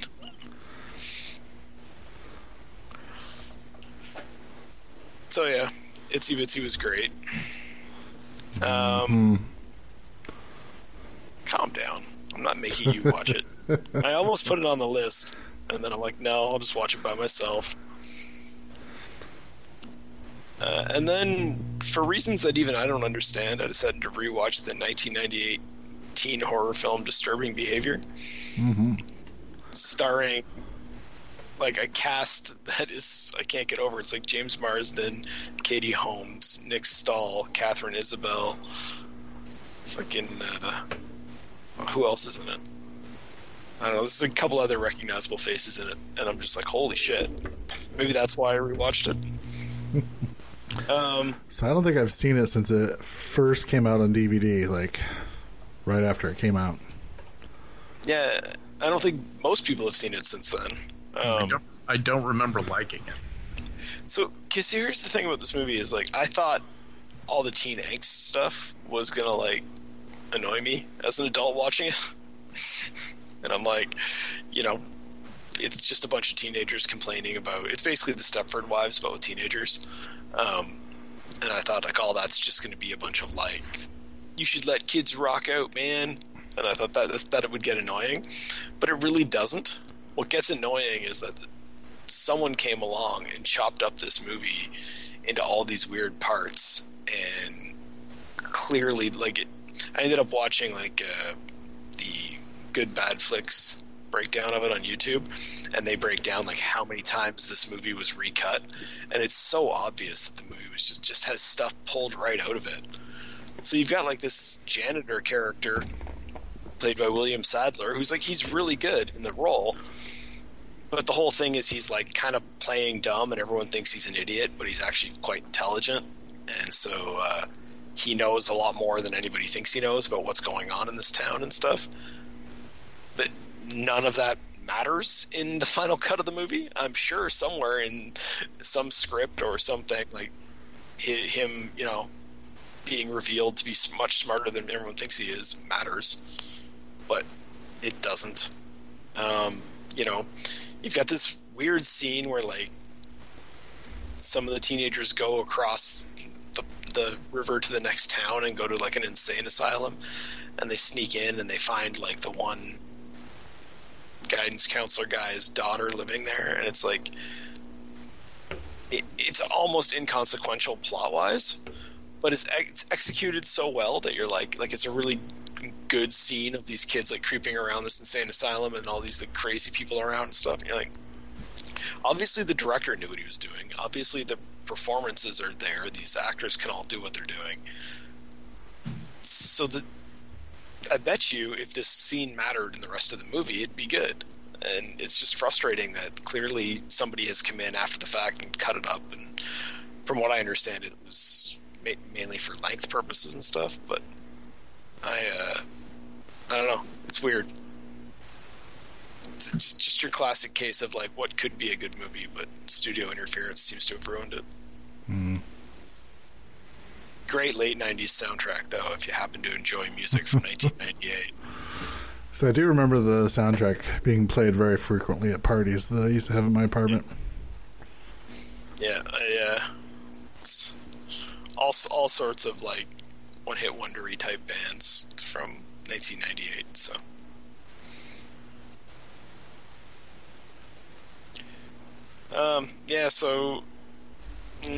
what else did I watch? Oh, I watched the Netflix series Raising Dion. Have you guys heard of this one? No. I've seen a bit of it. Yeah, apparently it's based on graphic novels. It's basically single mom, kid starts to show superheroes. Starts to have superpowers, and they're trying to figure out why and everything. It was okay. It's extremely mediocre.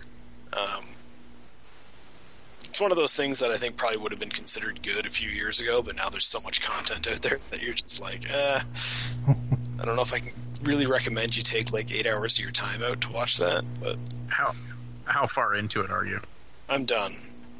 Oh, I was getting ready to say, I'm trying to think of a way to say this that isn't spoilery. The main villain is basically a whiny incel bitch. Yeah. And something about that just fucking irks me. I'm like, I don't want to fuck him. Like, I just don't care. Like, well, yeah, and I mean, look, the whole twist of where the main villain, when they reveal the villain and all that, is just, it's not executed particularly well. You know?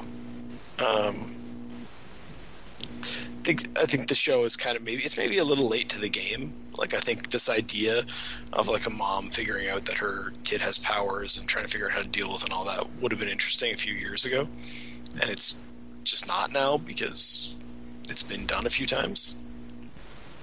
And there's also a lot of weird like little dropped things, like, so the characters are African American, and there's a whole thing where the kid gets in trouble at school, and like basically somebody has to sit this kid down and explain to him he got in trouble for being black, like he didn't do anything wrong.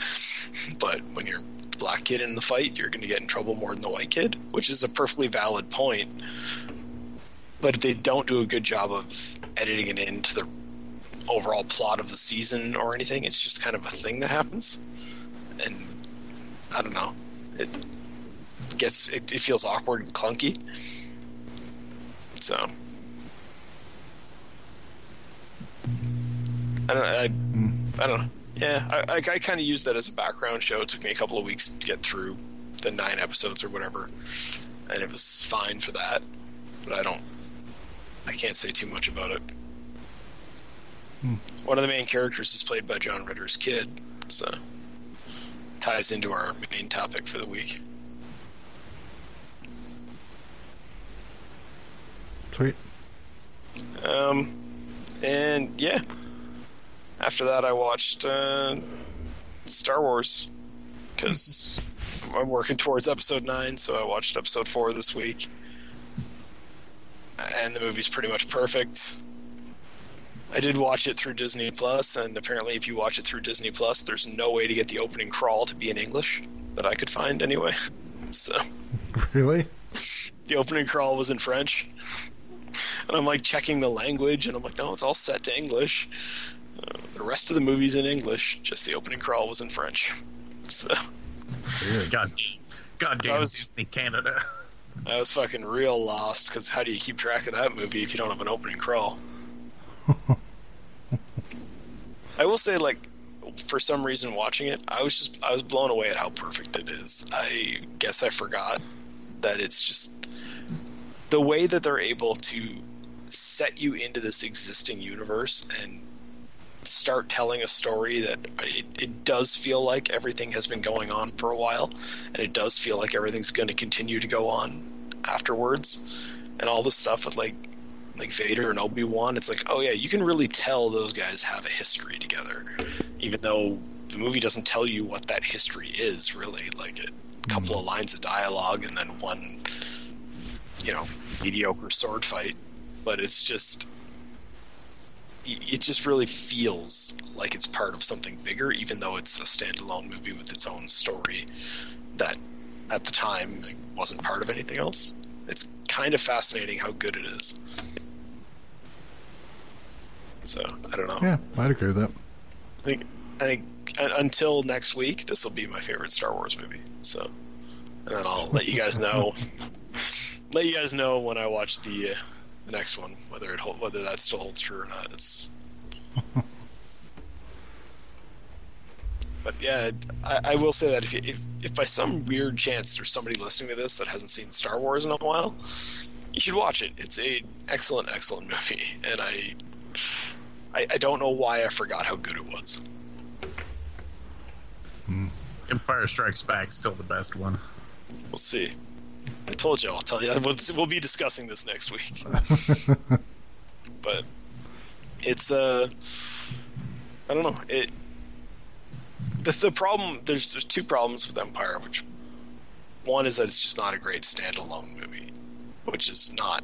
It's fine. It was never designed to be a standalone movie, so there's no reason why it should be. But that is an issue if you watch it on its own. And then the other issue is I still don't understand the timeline, because it seems like Luke's on Dagobah for months and everybody else is in Cloud City for like the weekend, but yet somehow they meet up and everybody's just fine with that. And I'm sure there's a website somewhere that has the answer for me, but I've never been able to quite understand what the timeline of the movie is. Yeah, I don't know. I think it's one of those things where the movie's just so good that nobody wants to question it, so everyone just lets it go. Yeah. Yeah, I guess I never really thought about it before.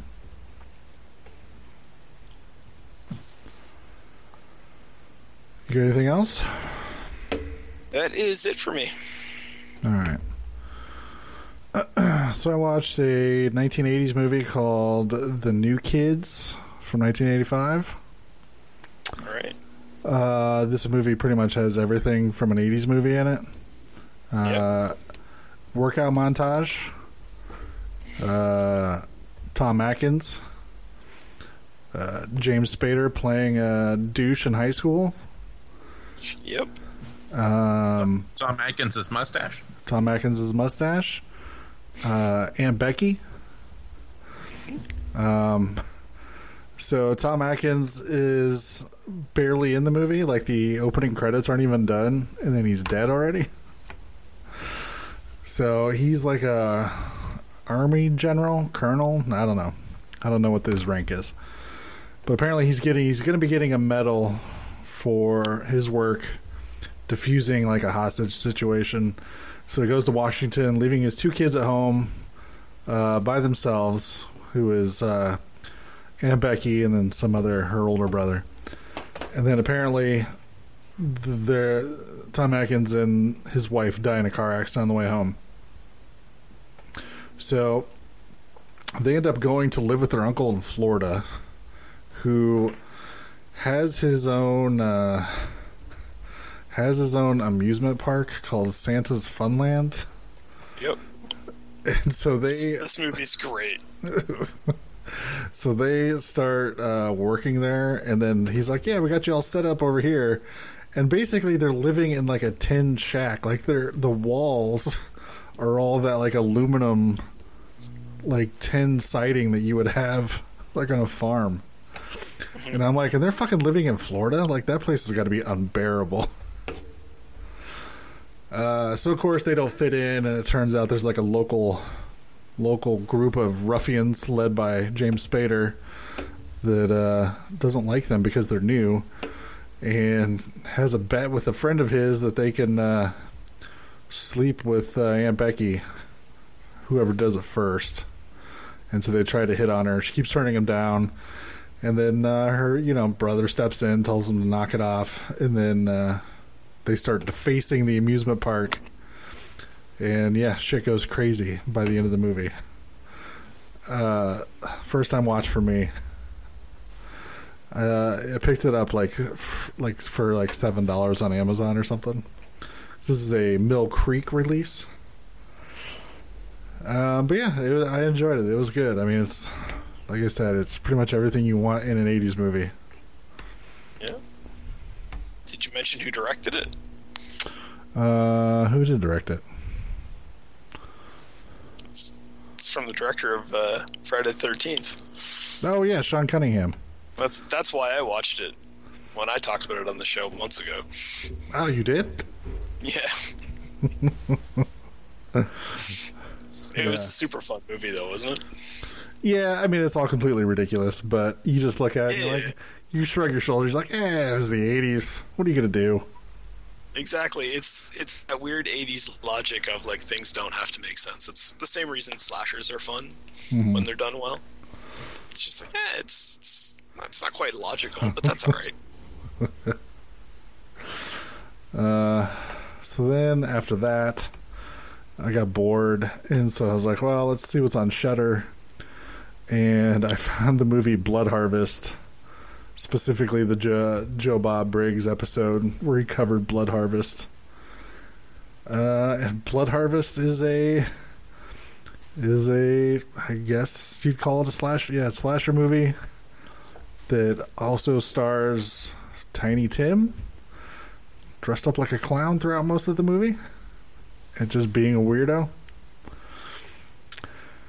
So a girl comes home from college, doesn't understand why her parents aren't home, and then of course her creepy ex-boyfriend shows up. She lets him know that she's engaged now, and he's not happy about it, and apparently Tiny Tim is his brother, and all of her friends start getting killed off one by one. Yeah, it's a weird movie.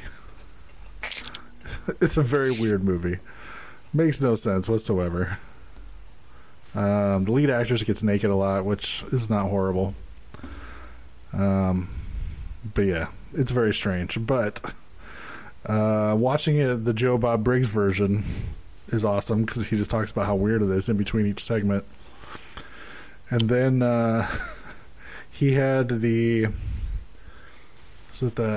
Tiny Tim's biographer on, and they were just talking about Tiny Tim in general, and he asked him like, so what did Tiny Tim think of Blood Harvest? And his biographer is like, well, I can tell you specifically by showing you this clip. And it's video footage of Tiny Tim at a party at his friend's house, where they are watching Joe Bob Briggs from his movie channel show talking about Blood Harvest. And so it's basically Tiny Tim reacting to Joe Bob Briggs talk about Tiny Tim in Blood Harvest. And he's just going like, oh yeah, this guy's really important. This is fantastic. Joe Bob rattling off like, oh yeah, this movie is based off of like Ed Gein or something, and Tiny Tim's like, how did he know that? Just being like amazed with Joe Bob's commentary. It's such a weird video. So then Joe Bob starts getting weirded out because he's like, so essentially I'm watching Tiny Tim watch me watch Tiny Tim in Blood Harvest. He's like, yeah, pretty much. So weird movie. Only recommend the Joe Bob version because I don't know if I could sit through this as like a serious watch. It's such a weird movie. Well, Tiny Tim is inherently terrifying. Yeah.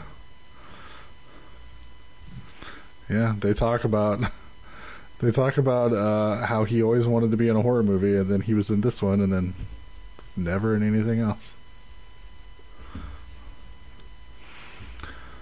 So strange. And then, for the second time, I went and saw Dr. Sleep, because more people need to be going to see this movie, because it's fucking awesome.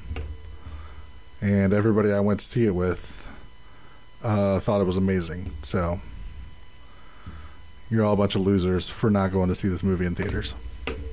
Just letting you all know.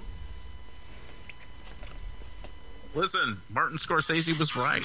I'm just in it for the spectacle now. It's not a big enough spectacle for me to go to the theater. There's a lot of spectacle you're going to miss out. I just haven't had time. I don't know why you're so angry with me about that. Not an excuse. I've seen it twice. You should make time to go see it once. Well, I had to watch the movies for the podcast. No. If you I didn't watch any of the movies, I'd be like, damn it, Doug. And you're like, but I went and saw Dr. Sleep. I'd be like, okay, that's fair. I would have watched Dr. Sleep instead of Mom and Dad Save the World. As soon as I looked at the cast listing for Mom and Dad Save the World, I knew I'd like Dr. Sleep more. I will say this. There's a thing going on the internet where all of you people who like Dr. Sleep are like yelling at the rest of us for not seeing it. Yeah. But there's a whole other thing going on where there's a lot of people who don't like it. So I'm glad you're enjoying it. That's they're fucking a stupid. Good thing. But not everyone thinks it's great. Not everyone thinks I should be spending my time on it. Well, I do. And that's the most important opinion in your life. I'm just telling you. Okay. I'll keep that in mind. You know what the truth is? I think part of the reason why I don't have much enthusiasm for it is I think It Chapter 2. I think in Chapter 1 I was finally like, oh, okay, they're back to making not shitty Stephen King stuff, and then kind of fell off again. Yeah, but it's Michael Flanagan. He does awesome Stephen King adaptations. Meh. Mm-hmm. I'll see it eventually. I think, yeah, take everything Noah just said, and I'll remind you I'm the one that saw the Pet Sematary remake in theaters, and I think that might be why I'm not seeing this. And again, I'm not actively avoiding it. It's just having 3 hours of free time coincidentally when the movie's playing hasn't happened yet. John Lithgow. Sometimes that is better. Here's a brief glimpse of some of the truly fine pictures we've scheduled in the near future. All right, so what are we watching next week, Doug? What did I pick? That was me that picked that, wasn't it? Oh, yeah. Since next week is Thanksgiving, and since Thanksgiving usually happens on the main floor of the house, I thought we would watch Don't Look in the Attic and Don't Look in the Basement. That is the worst setup ever.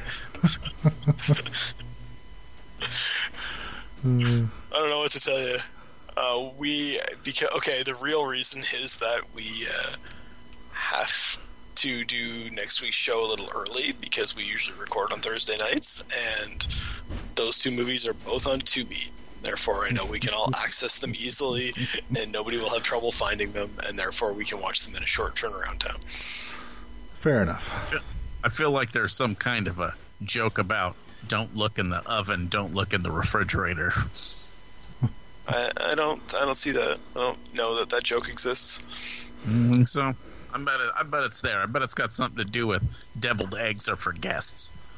I think the joke is more like, if you want to be able to get along with your family, you know, don't talk about politics. Don't go looking for those secrets. You know, don't check what's in the attic. Don't check what's in the basement. I think that's where the joke lies, but I can't figure out a way to make it actually funny. Oh, it's a whole goddamn crate of MAGA hats. Why do you have these? Oh, he's upset about that. Don't look in the basement. That'll be the conversation. Like, look how upset he is about what he found in the attic. Don't look in the basement for sure. All right. So look forward to that next week. Since we're getting ready to talk about The Mandalorian, and I realized that I forgot that we actually had a piece of voicemail, or not voicemail, piece of email, which the subject line is The Mandalorian, from our good buddy Kent in Terre Haute.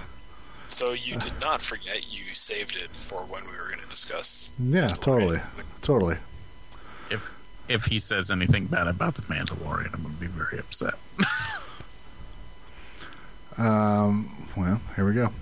I said, hey guys, I'm writing this without a plan, so pardon the scattered thoughts. Have you watched the first episode of The Mandalorian? ? Mm-hmm. Pretty sweet, yes. Right? ? Yes. So far, so good. He said, end of email. So, but was I the only one hearing this when the final fight broke out? Which he tapped a clip of, says Ms. New Booty by Bubba Sparks. I don't know. I didn't click on. I don't know how we're supposed to insert this into this conversation. Yeah, the key would have been for us all to listen to it beforehand. Yeah. And I would have known what he's talking about. I've already forgotten what we were talking about at the beginning of this episode. So Miss New Booty.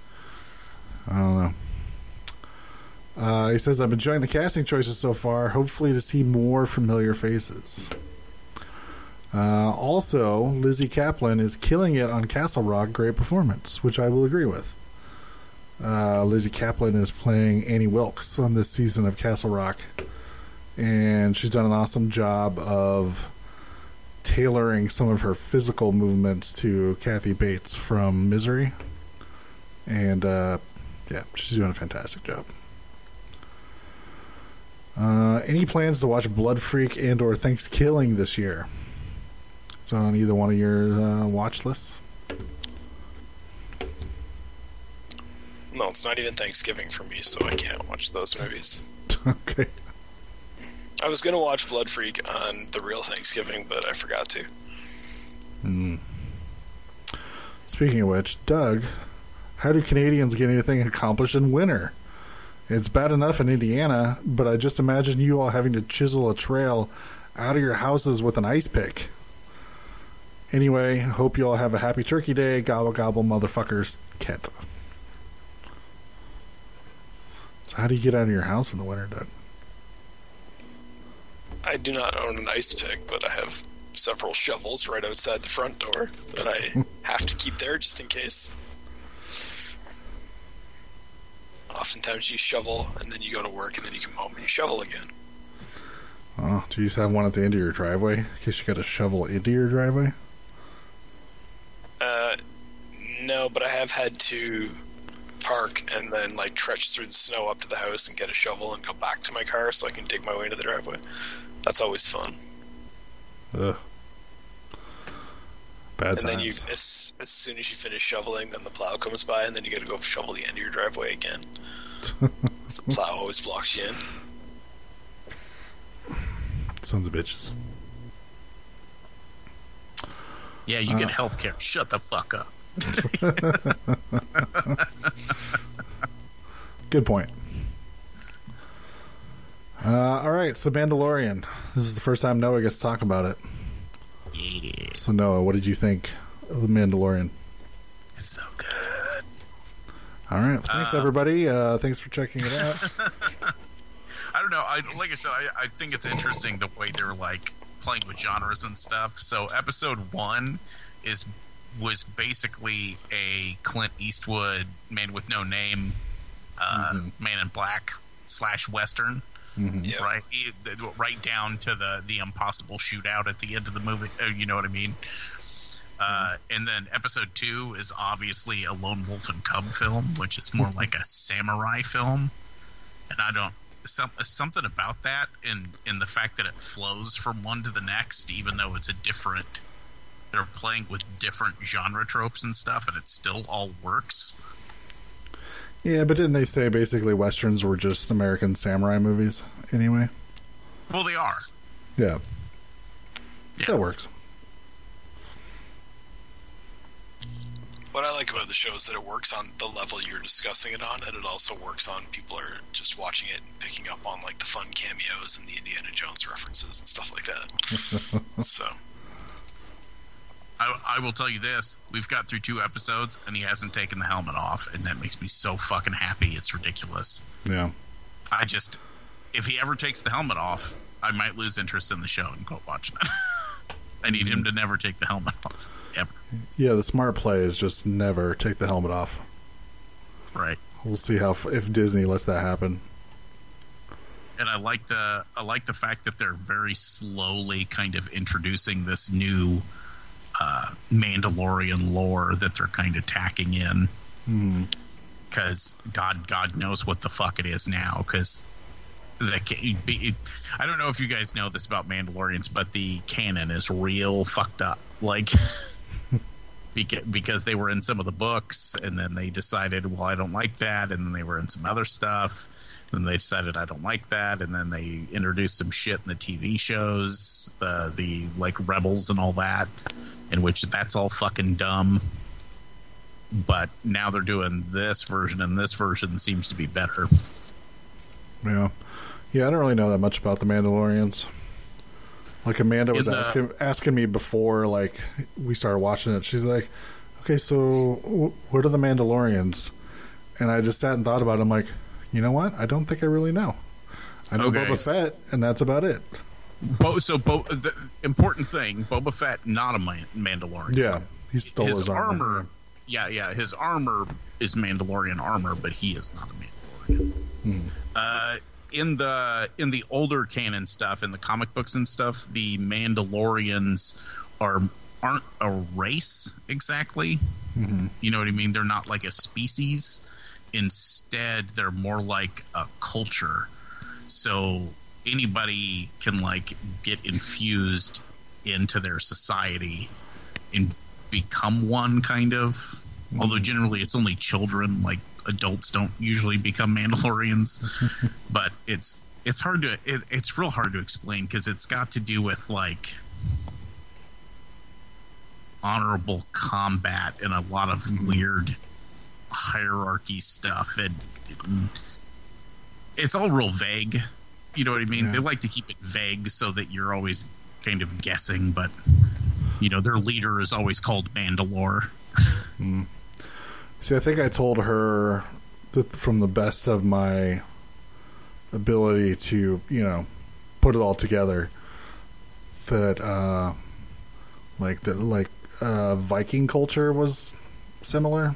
Like, that's what popped into my head to compare it to. Kind of. But even, yeah. I'm like, it's not, yeah, I like what you said. I'm like, it's not, they're not like a race. They're not like a religion per se. But, yeah. I would call it a religion. I would just say it's not a deistic religion. It's more like, Buddhism, if Buddhists were really, really, really into armor and weapons. Yeah, well, I was more thinking like it's more than a religion. Like, it's not just like what we would think of a religion. There's like all this other, like you were talking about, sort of tribal aspect to a bunch of it.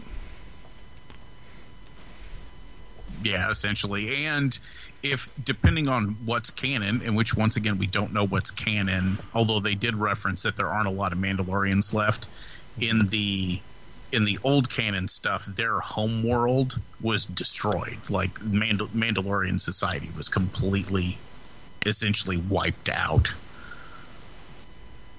And so one of the rumors is what they're doing is, so these people aren't actual Mandalorians. They're like a new group who has adopted Mandalorian stuff and are rebuilding it.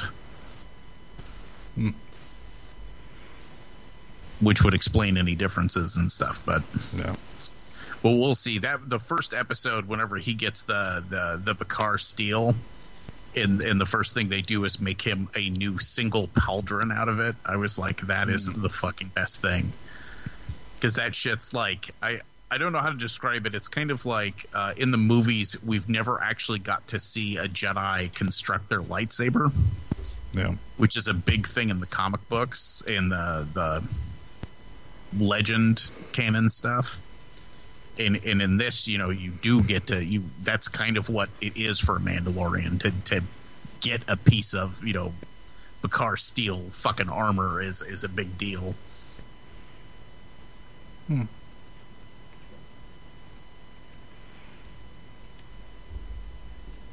Nerd shit. I don't know how I feel about a super powerful baby Yoda. I kind of liked it better whenever it was just a weird little baby Yoda before they made it into a Jedi baby Yoda. Well, yeah. I mean, to be fair, he's 50, so. Yeah. Right. Well, we don't really... We don't know how powerful it is, right? It was able to use the Force in a moment of extreme tension, but we don't know how much control it has and stuff like that. Yeah, and then it passed out for like 2 days. As a parent, watching the baby sleep for 2 days really made me jealous. I was like, oh. I can tell you this. Somewhere, George Lucas is in a room screaming and throwing stuff at a wall because he never, ever, ever, ever, ever wanted them to do anything about Yoda's species. Yeah, I don't know about that. Because he's... Like, they've been calling him and asking him questions about stuff. And I think he's maybe got... You know, not that he has a lot of control anymore, but I bet he gets some say and stuff. And I don't know. I think everyone thinks too much about George Lucas. I think he's. I was going to say historically, some of the stories about him reacting to stuff with other people using the Yoda species in things has been pretty epic. Yeah, but that was also when he was running this whole thing, right? And you're the boss. Sometimes right. Well, I think the whole reason why they're doing it is he doesn't have control anymore. Yeah, because there's like when you watch Star Wars through Disney Plus, it's been re-edited again, and apparently that was George Lucas. He did the extra couple of little tiny edits before he turned the movie over to Disney, and sure. That's. What you just said, that the rumor I've heard is that basically that's why he did it, was to piss people off, because he's like, it's just one last chance on my way out the door, just stick it to the internet nerds who are going to badmouth me all the time, because none of the changes that I've noticed matter. I was going to say, I don't think there is a filmmaker that I have less respect for than George Lucas. In his never-ending tinkering and then insisting that no one ever see the older versions of the film ever again. Like, Yui fucking Boll has more fucking respect as a filmmaker. Calm down. Jesus Christ. Absolutely not. I'm 100% serious. He's a fucking hypocrite, and he's kind of a piece of shit. I'm glad he made the movies he made, but George Lucas can eat a bag of dicks. Okay. You don't need to call him a piece of shit. He has agreed to donate his Disney money to charity, and he does build fucking affordable housing right next to rich people neighborhoods just to piss the rich people off. I will amend my statement. He's a charitable piece of shit. I don't know. Because I agree with your frustration about the older versions not being made available. I don't understand the logic behind that. But other than that, I don't. I think you're overreacting to everything. Like all the special edition stuff, I know people get frustrated by it. I don't know. No artist ever looks at their work and considers it done. I think most writers, if they had a chance to re-release their book, would make some changes. I think most filmmakers would do it. He just has the opportunity and the control to do it. Right, but how many of them would release the new version and then order all of the older version burned and then tell everyone they can never look at the old version again? Yeah, no, and I agree. That part's frustrating to me. That's what I'm saying. And it's not just that, and it's the fact that every time somebody brings it up, and that he's just a fucking dick about it. And he almost does stuff out of pure spite because people told him they don't appreciate him doing that. Yeah, no, I think that's why he does it. But I don't know. We're all spiteful people. It's kind of a natural human instinct, and when you're in a powerful position, you get to be more spiteful. Spielberg's on the list next if that motherfucker doesn't get away from Indiana Jones in a hurry. I'm sure he's shaking in his boots about your opinion of him dropping, so... He should. Hey, remember Mandalorian, the thing we all said we really liked? Yeah, it's so good! Yeah, an all angry thing. You remember whenever he attacked the Sandcrawler and he fucked up all the fucking Jawas? Yep. You know what my only complaint about that episode is? He didn't kill more Jawas. A little anti-Jawa rhetoric coming from you? I am. I'm a little anti-Jawa. You didn't appreciate that they made him risk his life to go get a furry egg just so they could break it open and eat it in front of him? Right. Apparently it's a tasty egg. What are you gonna do? And with the weird yellow sludge in the egg, was that a fucking Phantasm reference? I don't think so. You don't think so? Because I was like, just because of it being the solid mustard yellow paste, and then the little people in the brown robes, and I don't know, it was very Phantasm-y to me. It might have been. Just looked very yolky. Him fighting that big fucking mega rhinoceros or whatever the fuck it was, so fucking awesome. It was ridiculous. Especially the fact that it was just beating the shit out of him. Yeah. I liked that in the second episode, because the first episode he's kind of this superhero character, and I like that they brought him down a peg, Sure, you can kill a Jawa, but you get enough Jawas together, they can stop him. And, similarly... He can't fight a giant rhino thing without getting the shit kicked out of him. I thought those were right decisions. Here's the question: do you guys think season 1 is going to end with the appearance of IG-88? I don't know. I don't see any reason why it would, but maybe. I don't see. I think IG-11 was foreshadowing. You just think there'll be different IG units showing up until we get to 88? No, I don't necessarily think other ones are going to show up, but I think that whenever everybody saw the trailer, that's where everybody's mind went, is that it was going to be IG-88, because he's kind of the end-all, be-all of assassin droids. And I feel like what a better fucking enemy to put up against this guy who's kind of, a stone-cold badass than to have a very literally stone-cold badass coming after him. I don't know. Yeah. I was kind of hoping for Bosk personally, but I don't think we're going to see that. I mean, I think they're leaving themselves open for him to run into a bunch of other characters, whatever they feel like doing over the next several episodes. Trust me, at this point, whatever they're planning on doing, I'm completely down for, so... Right. Initiating self-destruct. Yeah. I do have to say, I think episode 2 was basically a filler episode. Like, plot-wise, not a lot advanced. And I think maybe... It really felt like episodes 1 and 2 were one big long episode, and they're like, just make it into 2 so that we can have... Maybe because they thought the length was better, or maybe whatever. Yeah. You don't think as much plot advanced in the second episode as the first episode? Right. Because I was going to say the first episode, the only two pieces of plot advancement was gets a bounty, finds a baby Yoda. Other than that, it's all... Yeah, but I mean, it was the introduction of the character. It was, all that. Second episode was pretty much my ship got wrecked, put my ship back together, leave. So like I said, I wouldn't be surprised if that was written as one big long episode and they didn't want to make it the full hour long or whatever, and maybe they added in some stuff to stretch it into two. But I enjoyed both episodes. I'm not complaining about it. If that's what filler looks like, then I'm fine with it. I love the fuck that he just kills motherfuckers.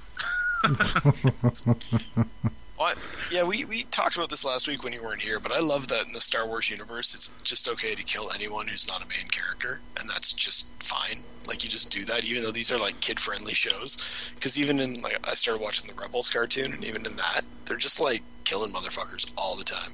Oh, yeah, throwing people off cliffs and shit. Great, yeah, like, there's one, like, it's, like, Season 1, Episode 2 of Rebels, there's a scene where, like, there's a fight scene and the one, like, head bad guy is hanging and there's a stormtrooper, like, hanging beside him. And the stormtrooper says something he doesn't like and he just kicks him in the face and knocks him off, like, whatever building they're hanging from. And you're just like, this is a kid's cartoon, eh? Like, it says TV7 in the ratings area. Like, I explain that level of murder. Episode 1, he cuts that dude in half with that door. Yeah. Yeah. And that's not the guy he's after. Like, that's just a guy who's there, coincidentally. But again, if you're not a main character in Star Wars, you can just die. If this were Star Trek, they would just be distributing so many red shirts to just so many people all the time. I think Disney was smart, because it's basically Disney doing a show where they're like, listen, this is the streaming service. We're not doing it for, like, adult content, but we can push that envelope pretty fucking hard. Yeah. Well, and I think the thing that people love about The Mandalorian is that it feels like Star Wars again. And you have to kind of use a 70s sentimentality to get back to that original feel. That's what people want, right? People want it to feel like Star Wars, and therefore you can't kind of Disneyfy it to try to make it, politically correct and have no death and reduce the violence. If you do that, people are going to say it's not Star Wars.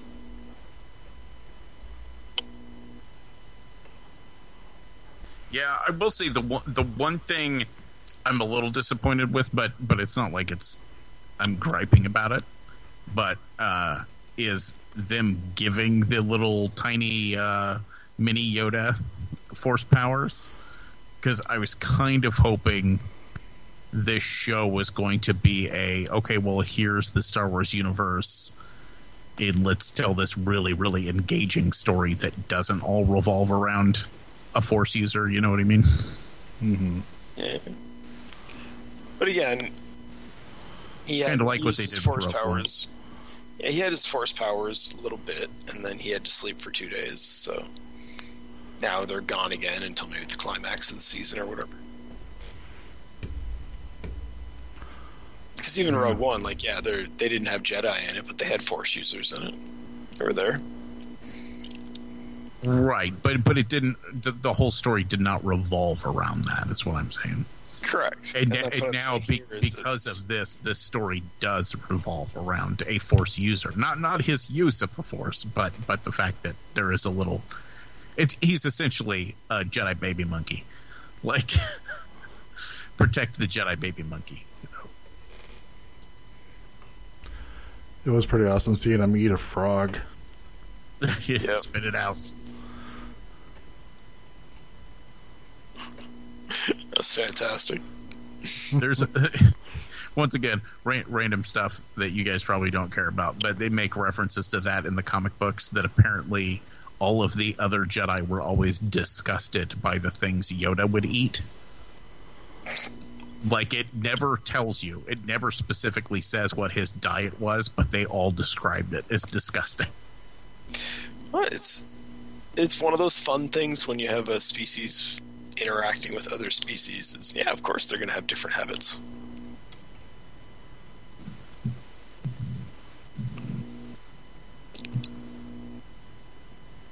Oh, it's so good. Right. I do, you know what, I just gotta say I love the fact that there's Star Wars stuff out there now that's kind of like universally loved, because it's just more fun to be a Star Wars fan when everybody likes it than it is when people don't like it. Mm. Well, yeah, especially since the last stuff's been kind of, I would call it spotty at best. Yeah, with the exception of Rogue One. I think Rogue One was like a fucking slam dunk, but everything else, man. Like a lot of people loved Episode 7, think it's the best thing ever. Some people don't. Some people think it was too much of a retread and all that stuff. Like, it's not. I'm not so much saying that I'm glad that the Star Wars is back, because I like this so much better than I like the other things. I've liked almost everything that's happened, but. Mm-hmm. I'm just glad that it's universally accepted, so I can fucking log into Facebook and not have to be right away into an argument with somebody about it. It's just, yeah, no, I agree. Yeah, I can honestly say I don't think I've seen a single person say they don't like this show yet. I honestly think the comments you've made tonight are the most negative comments I've heard about this show. And I see, and I don't even think they're negative. They're just observations, you know what I mean? Like, maybe stuff that if I was God, I would change, but that doesn't make it any less good. Well, again, that's the most negative thing I've heard, and that makes me feel happy. Now, next week, 50% of the people on my Facebook feed gonna hate the show just to piss me off. Probably. There's gotta, you know what the only bad thing about watching a show that's coming out of the gate so hot? Eventually, there has to be a bad episode. It's true. None of us know when it's gonna happen. It could be the next episode, or it could be 2 seasons from now. We don't know. But it's gonna happen, and you're gonna be like, "Oh." It is good to know too that something you end up enjoying this much. That they're already filming season 2 right now. Yeah. We'll see. I'm hoping that season 1 doesn't end on a cliffhanger.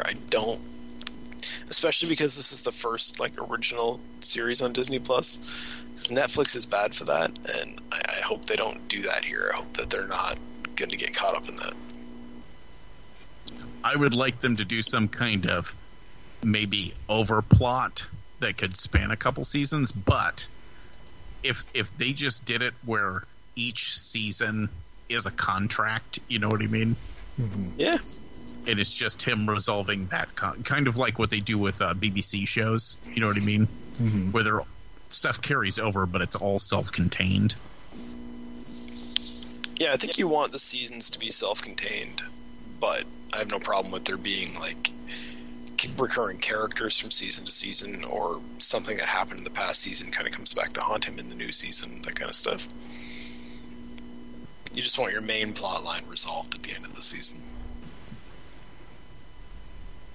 I just want to see him kill a bunch of stuff. That's all. I know. If he just travels planet to planet and kills a new thing that we recognize from a previous movie every time. Right. Next week, fighting a rancor. Yep. Was I the only one? I know this is a fucked up, weird, stupid thing, but he's on the desert planet, and you see that cave he's going into, and there's bones and stuff. And for a second, I was going, is he going into the Sarlacc's butt? Good Lord. Is that what this is? Is this the Sarlacc's butthole? 5 miles away. To answer the question you started with, yes, you were the only one. I don't think so. I bet there was at least 2 other people who went, God, I hope that's not a Sarlacc's bottle. So if you if you're at home and you're listening to this and you're one of those other two people, email in and let us know so that we can block your email address so we never have to hear from you again.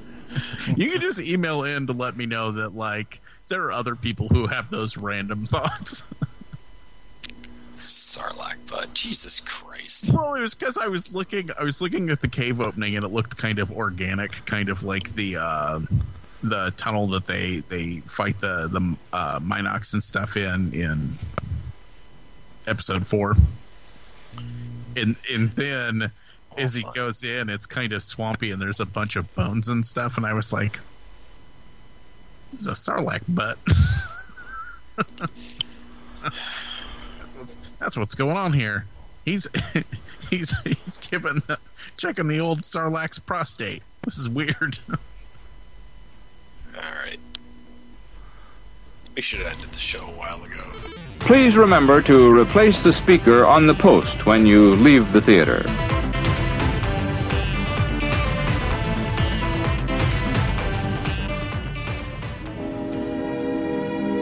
And now, folks, it's time to say goodnight. We sincerely appreciate your patronage and hope we've succeeded in bringing you an enjoyable evening of entertainment. Please drive home carefully and come back again soon. Good night.